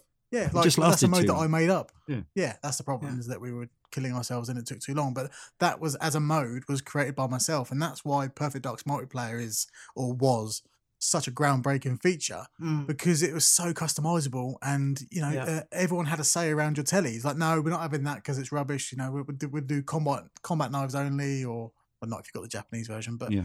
you know, um, as a done that again as a um an evolution of GoldenEye multiplayer, this was just absolutely. I I couldn't fathom how much there was to do in this game. And you know, Yeah. m- maybe playing it recently on the Xbox One with every replay, I didn't kind of enjoy it as much as yeah, I you were used the most to. but that's- It's that's- quite funny. yeah, you know, I just I think it's just one of those games where you see each other and it's just whoever pressed the trigger. f- I know that that's what shooters is, uh, shooters are, You but in boiled this right case, it down, felt yeah. Like it was just kind of just two guys running towards each other, and whoever pressed the trigger first won. I didn't find there was much nuance to no, combating each true. other. You know, yeah, when uh when uh perfect dark came out uh it was one of the sad things about it that this was uh already past the heydays of uh n64 four player multi-party multiplayer parties at my my place yeah. so it's i could just couldn't get the uh, amount of interest of people around anymore. People had moved on to other consoles other systems. Totally. and um but i i did put so much time in uh, into creating these uh, scenarios involving uh, various bot and their ai settings. Yeah. it was so much fun. I i have one scenario still saved onto my card uh, which has uh, a bunch of scientists running around uh, with a coward ai uh, so they just run from everyone that they, they see and and Hmm. their uh, skill level is set to the lowest possible amount and then there's uh, Mr. Blunt, uh, who I gave uh, Predator AI, and he's in his own team. The scientists are on the, in their own team, and the players in their own team. And because of the the uh, scenario settings, the winning conditions, it's uh, uh, amassing a certain amount of or the, the most kills in a uh, in a um, yeah set amount of time. It becomes a match between uh, the player players team and Mr. Blunt, who kills the most scientists uh, That's very uh, cool. uh, in those times. it's so good. those kind of things I messed around so much Yeah. with, and I tried to get try to get a lot of people to play them with me, but never as much as I would have liked. when we were playing last night, I was having a good time. You know, when we got to the end of a couple of hours, we were probably all thinking, well, we may may or may not ever play that again. Uh, and I was actually thinking, I, I kind of want to fire up Battlefield 4 now or something just to look at it, just to see like how it how good it looks. Hmm. Uh, Loki from the forum says when when the stick on my last good controller wore out, as they would, I could no longer make Joanna run at maximum speed. But I wasn't ready to give it up, so I simply started strafing, strafing everywhere. I learned all the angles of every map so I could traverse them without really seeing where I was going. And as for aiming, well, the game did most of that to begin with. I got so used to it that I would do it even with fully working controllers at friends' houses, for which they mocked me, at least until I strafed circles around them and made their tiny squares of the screen perfectly dark. Perfect crab. yeah. um, one thing we must mention as a nugget that people probably know, but uh, while the game was in production, uh, there were plans to include the feature that would allow you to use the uh, N64 transfer pack along with the Game Boy camera and superimpose faces onto uh, in, onto your multiplayer character, also enemies in single player. Um, but uh, ultimately, they were worried about potential controversies about shooting your friends, basically, and, and things like that. So it was dropped uh, but not. I don't know anyone who had a Game Boy camera, and uh, uh, it would. Uh, would you have had to color it in because the Game Boy camera was No, they were grayscale faces. Grayscale faces. was- And they were yeah, it wasn't good. awful quality as well. yeah very well. Although pl- playing this Xbox Live version, um, I, there are people who still work there when I was there, yes, and their faces crop up in the game more often than I would like, and I end up shooting Richard Cousins in the face about a hundred times a session. Yes. like oh, he was the guy who trained me how to be a QA tester, Richard Cousins, and he's um, I think they use his face more often than not in that game because, or, or I'm aware of it because I know who he is, and yeah, I've I've kind of got that weird, you know. That feature, it, it kind of works in this game. Yeah, for you're- because you're in a select band there. Yeah, for sure. yeah, Yeah. Yeah. Um, obviously, if you're playing the 360 version, you may recognize uh, Peter Molyneux. If you're playing the N64 original, you will see Shigsy in there, Miyamoto san. Uh, and they also included in the multiplayer selection uh, four different uh, dinner jackets or tuxedo players uh, to represent the, the four bonds at the time. Uh, Sean S. Thomas says, I spent most of my time with the game playing two player against some very tough bots. We would push the settings of the game to breaking point and enjoy the challenge of being outnumbered and outgunned. But when you won a contest, it brought that sense of reward only the finest games do. Uh, and Darren, one of the games you set up for us was a uh, game against all the hardest uh, s- sims with far Dark Sim. dark sims with far sight cannons. So you just spawn die, spawn die, spawn die. and that was Some miserable, old- wasn't it? Some, but it was also hilarious and uh, yeah, uh, pointless. Mephisto six six seven. Uh, this I think is uh, yeah a sort of uh, an overall love letter to Perfect Dark, so I had to include it. I think this is a new contributor as well. Welcome, Mephisto. I think every person who loves this hobby has one game that really confirmed their passion. Perfect Dark was that game for me. GoldenEye had been a staple with me and my friends for a couple of years at that point, enough that any use of proximity mines in multiplayer matches had been banned when I was involved. Yes, I was that guy. But the amount of time I spent with Perfect Dark eclipsed anything I had spent on any console game by far. Over the journey, I managed to reach rank 2 with two multiplayer profiles and rank 1 once, despite my deplorable accuracy medal count. My eventual time played with that first account was a shade over 24 days, which isn't something I ever told my parents. For several years after the game's release, I would come home from school each Friday afternoon and play a few hours of Perfect Dark with one of my best mates. Our game was the combat arena, random weapons, the two of us among a pack of AI sims, deathmatch to 50. The variety of weapons was second to none, with a great array of game changing secondary functions, be it the Sentry laptop gun, the magazine emptying cyclone, or the bouncing proximity grenade. My personal favourite was always the Dragon, which could be dropped as a proximity mine and blow up an unsuspecting player or sim.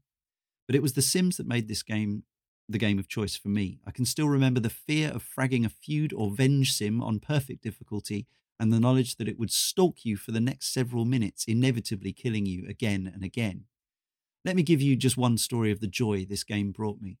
We were playing on the car park level with a group of hard sims with a variety of personalities.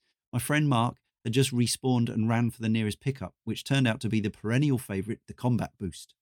Running towards the door in the corner of the room, Mark triggered the boost and time slowed to a crawl.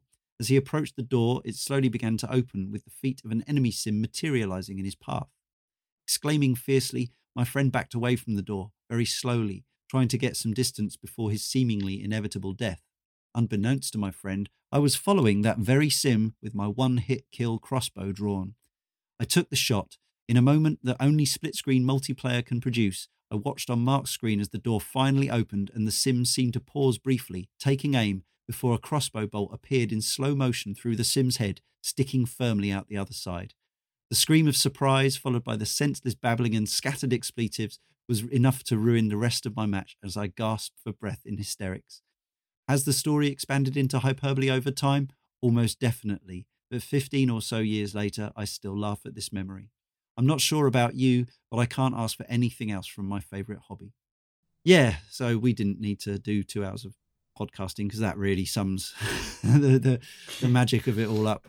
Uh, and yeah, you should absolutely listen to Mephisto there uh, over any uh, kind of half half recollections that I've got. Um, few other little nuggets and secrets of trivia. Uh, the famous wine cellar, uh, Carrington's villa, shoot all the bottles, and uh, bad Sean Connery impersonator says, "Act your age, Joanna." I think is that right?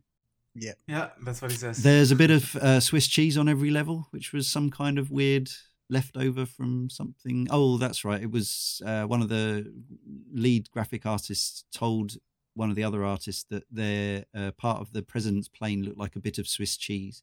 And so they deployed a little bit of actual cheese in every level.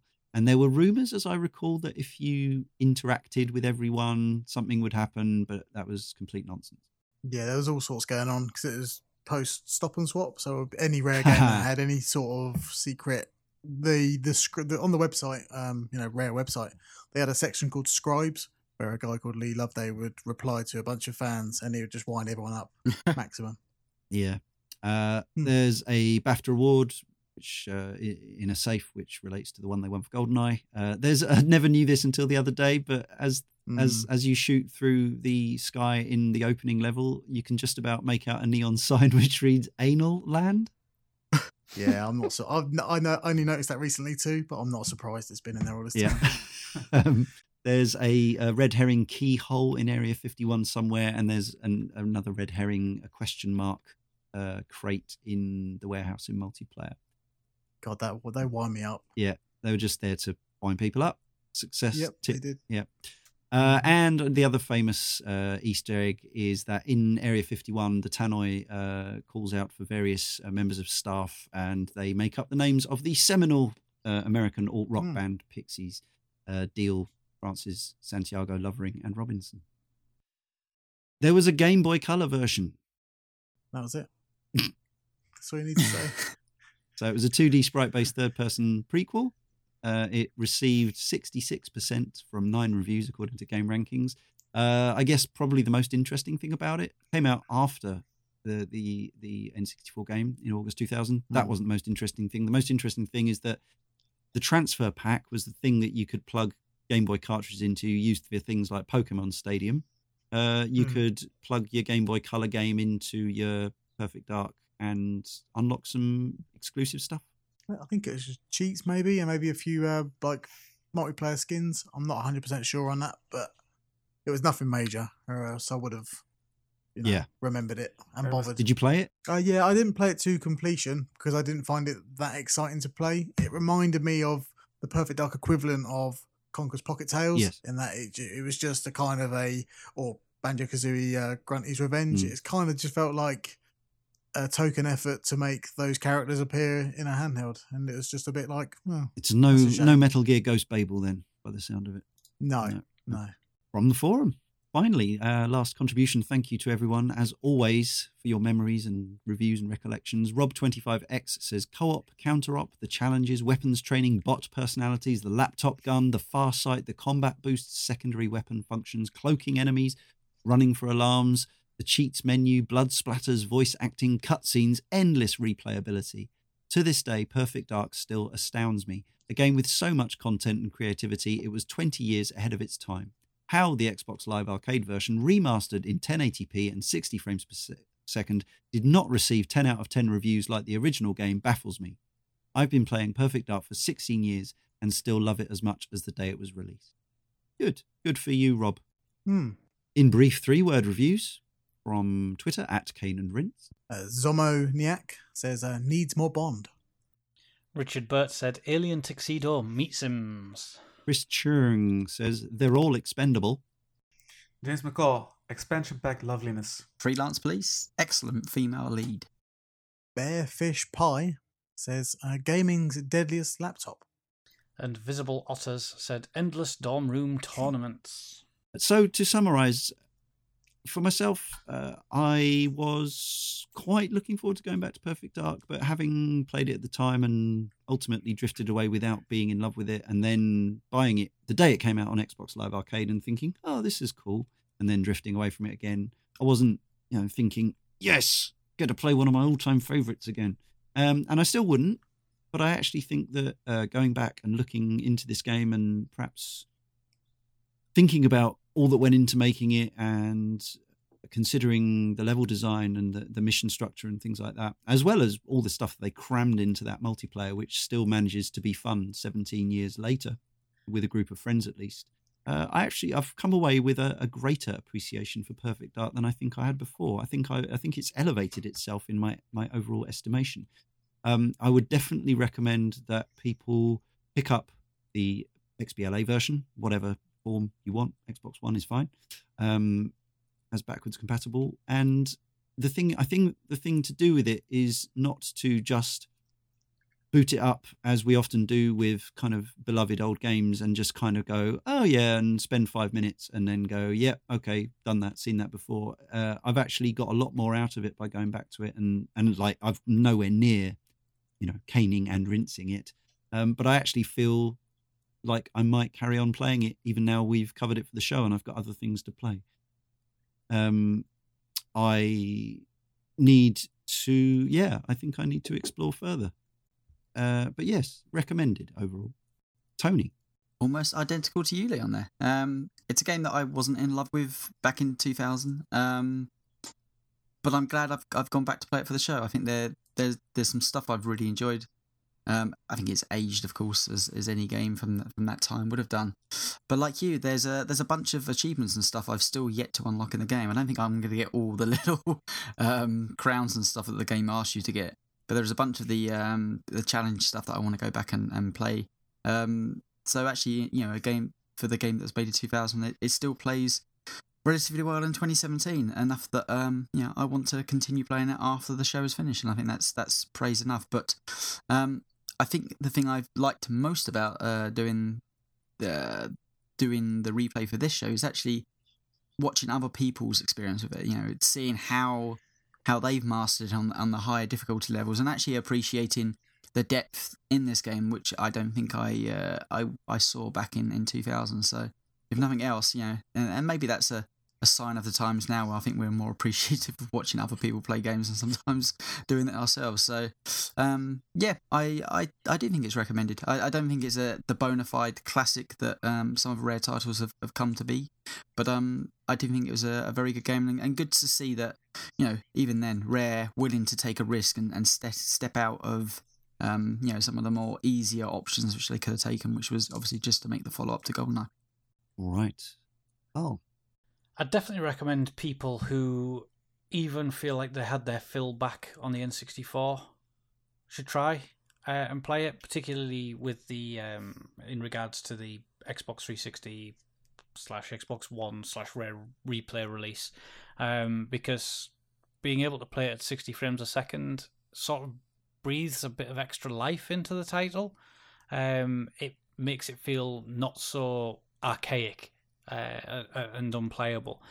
And Tony sort of leaned on what I was going to say that going back to it for this show and going through the levels in single player or playing the multiplayer, my favorite thing has actually been watching other people play it, particularly the um, Perfect Agent speedrun, and realizing how such an old game can be played and the extra things that are in there and the skill sets that are required. And when we went back and visited the multiplayer scene, how many features are in there, how many different ways there are to customize the game. Um, and then all the single player content that's always been there with the difficulties shows that the, uh, there is so much in there that perhaps we uh, have forgotten about, and certainly an amount of content that we just generally don't see in games these days. I mean, uh, to my mind, the thing that comes closest would arguably be Call of Duty, which people always seem to be up in arms about it now. But that's a game that offers the zombies, the multiplayer, the single player, the co-op, and and that's a whole bunch of content. But Perfect Dark did all that in one release, albeit you needed a expansion pack to be able to play the single player of it at least. Um, and it's quite ridiculous to see how much content's in there and to be able to actually play it at 60 frames a second now makes me want to go back to this game and continue playing it post show, which uh, is more than I would have expected. So uh, it's mm. definitely been a positive experience going back to it. So yeah, I would absolutely recommend people play, it, especially given you can get rare replay for like sub fifteen pounds, and it's got an incredible number of games, and this being one of them. Absolutely, if you've got an Xbox One, yeah, try Perfect Dark. Anyone again. who anyone who loves listening to Cane and Rinse is should probably own a copy of Rare Replay. I realise yeah. not not everyone has, a, has an Xbox One, but uh, but yeah, um, it also made me um, yearn more for the GoldenEye game that the re-release that never happened. So yeah, yeah. Mm. Uh, Michiel. Yeah, so um, Perfect Dark came out uh, at the end of a system's uh, life cycle, and uh, it was already uh, kind of overshadowed by games like uh, Deus Ex, even though that's probably more of an RPG than than a first person shooter. Um, but as a more refined and feature packed iteration on GoldenEye, which was uh, regardless of if it was on a PC or a console, just a, a ground a groundbreaking uh, game altogether. I th- I feel it's a, a, a quintessential FPS of its time still. Uh, is jam packed with so much content and has these crazy gadgets that you don't see in any other games, like the the, the spy cam uh, that you can control with the fish islands, mm. which was really jaw dropping for on, on that uh, type of hair, uh, hardware. Uh, incredibly innovative weapons and. I feel that even now, Perfect Dark has areas that have not been uh, bettered all that much. Um, being the mission structure of the of the single player game, uh, even though there were, was TimeSplitters, of course, but um, that's that's a different story. And most of all, perhaps it's four player split screen console shooting action. Um, again, uh, TimeSplitters uh, uh, approach that kind of quality, but even though it had a, a map editor, you didn't you couldn't set uh, the uh, AI of the bots or customize mm. any anything there. So I, I always miss that uh, that kind of feature. Uh, there was Quake 3 on Dreamcast as far as console split screen shooters go, uh, go which was very good, uh, especially if you had a, a, mouse and keyboard for the Dreamcast.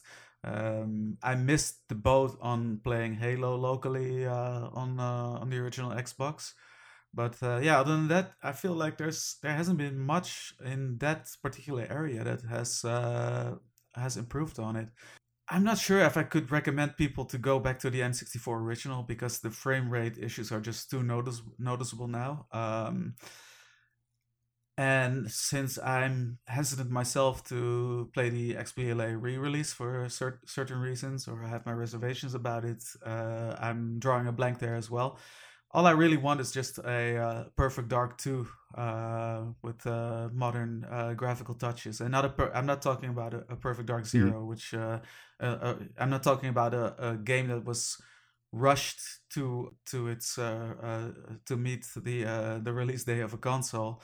Um, but an actual actually okay, it's on rare replay too yeah i'm talking about an actual sequel to the original perfect dark which again like uh, Perfect Dark on the N64, is a developer just firing on all cylinders and cramming uh, their game uh, full of all almost all the features and the content they want to cram into it, and just I think yeah, that's something I want to see uh, see revisited. Well, we can only conclude with Darren, really. Perfect Dark is maybe one of Rare's like crowning achievements. That is a pun. Uh, yeah, I think it's like it's the ultimate version of that style of first person shooter as well. So, you know, there's only a, a, select number of games that have this style GoldenEye, Perfect Dark. uh, Zero, and TimeSplitters 2 and Future Perfect. They kind of have that, you know, sandboxy kind of roguelikey kind of, you know, do a level, die, start again, do the objectives within. That not many games do that, and I, but I do feel like Perfect Dark is the the best of the bunch. Um, but but back then on the N64, I would have recommended it for as a as a multiplayer game, and not so much as a story game. But now, looking at it in uh, 2017, I'd definitely flip reverse that and go, you should play you should play Perfect Dark for the the mission objectives, not not the story, the mission objectives, and kind of leave the multiplayer to the wayside. Um, I, and again, I, I'm, I feel massively conflicted because while I prefer GoldenEye, on that show I said I couldn't recommend that game, but with Mm. Perfect Dark on Xbox, I recommend it wholeheartedly. I feel like it is, it, it you know, if you want to experience that kind of first person shooter, this is where you should go. And uh, yeah, it's one of my favorite games of all time, and I kind of play it, like I say, on autopilot. So it's kind of one of those games where I don't really criticize it when I'm playing. Whereas most games, I kind of see all the flaws and all the uh, you know all the nuances. But with with this game and some other you know and some other rare games, I kind of gloss over that and just enjoy the muscle memory kicking in and you know me just playing it like a robot. I guess you know to the point where I'm speed running levels just to shave split seconds off. Um, yeah, I really enjoy Perfect Dark, and I'm glad Michiel brought up the the Cam Spy stuff. I, I, again, that's another part of Perfect Dark that I don't feel like gets enough love. In that mm. this game does so much stuff that gets overlooked, and we we, we kind of took it for granted. Like an enemy will try and kick you in the face if you get too close to him. You know, the Cam Spy has some amazing effects when you you know the fisheye lens and the the the far sight has some beautiful visuals when you're scoping through walls, and the the, the red and black uh, night vision goggles uh, are intentionally that color for a reason. You know, There- Hmm. there's so there's so much to Perfect Dark that gets overlooked, and um, I I I love it. It's it's great, uh, warts and all. Well, Skedar and all. Nice. Okay, everybody, it just remains for me, Leon, to thank Darren, Karl, Michiel, and Tony, as well as all our correspondents, Editor Jay, uh, and of course to all of you for listening. Remember, if you enjoyed this and our other podcasts, please consider heading to our Patreon page and donating that minimum of a dollar a month. And if enough of you do this, we can make even more Cane and Rinse shows in the future. And also, I need to tell you that next time, in issue 270, we talk a load of old blocks in our Tetris podcast.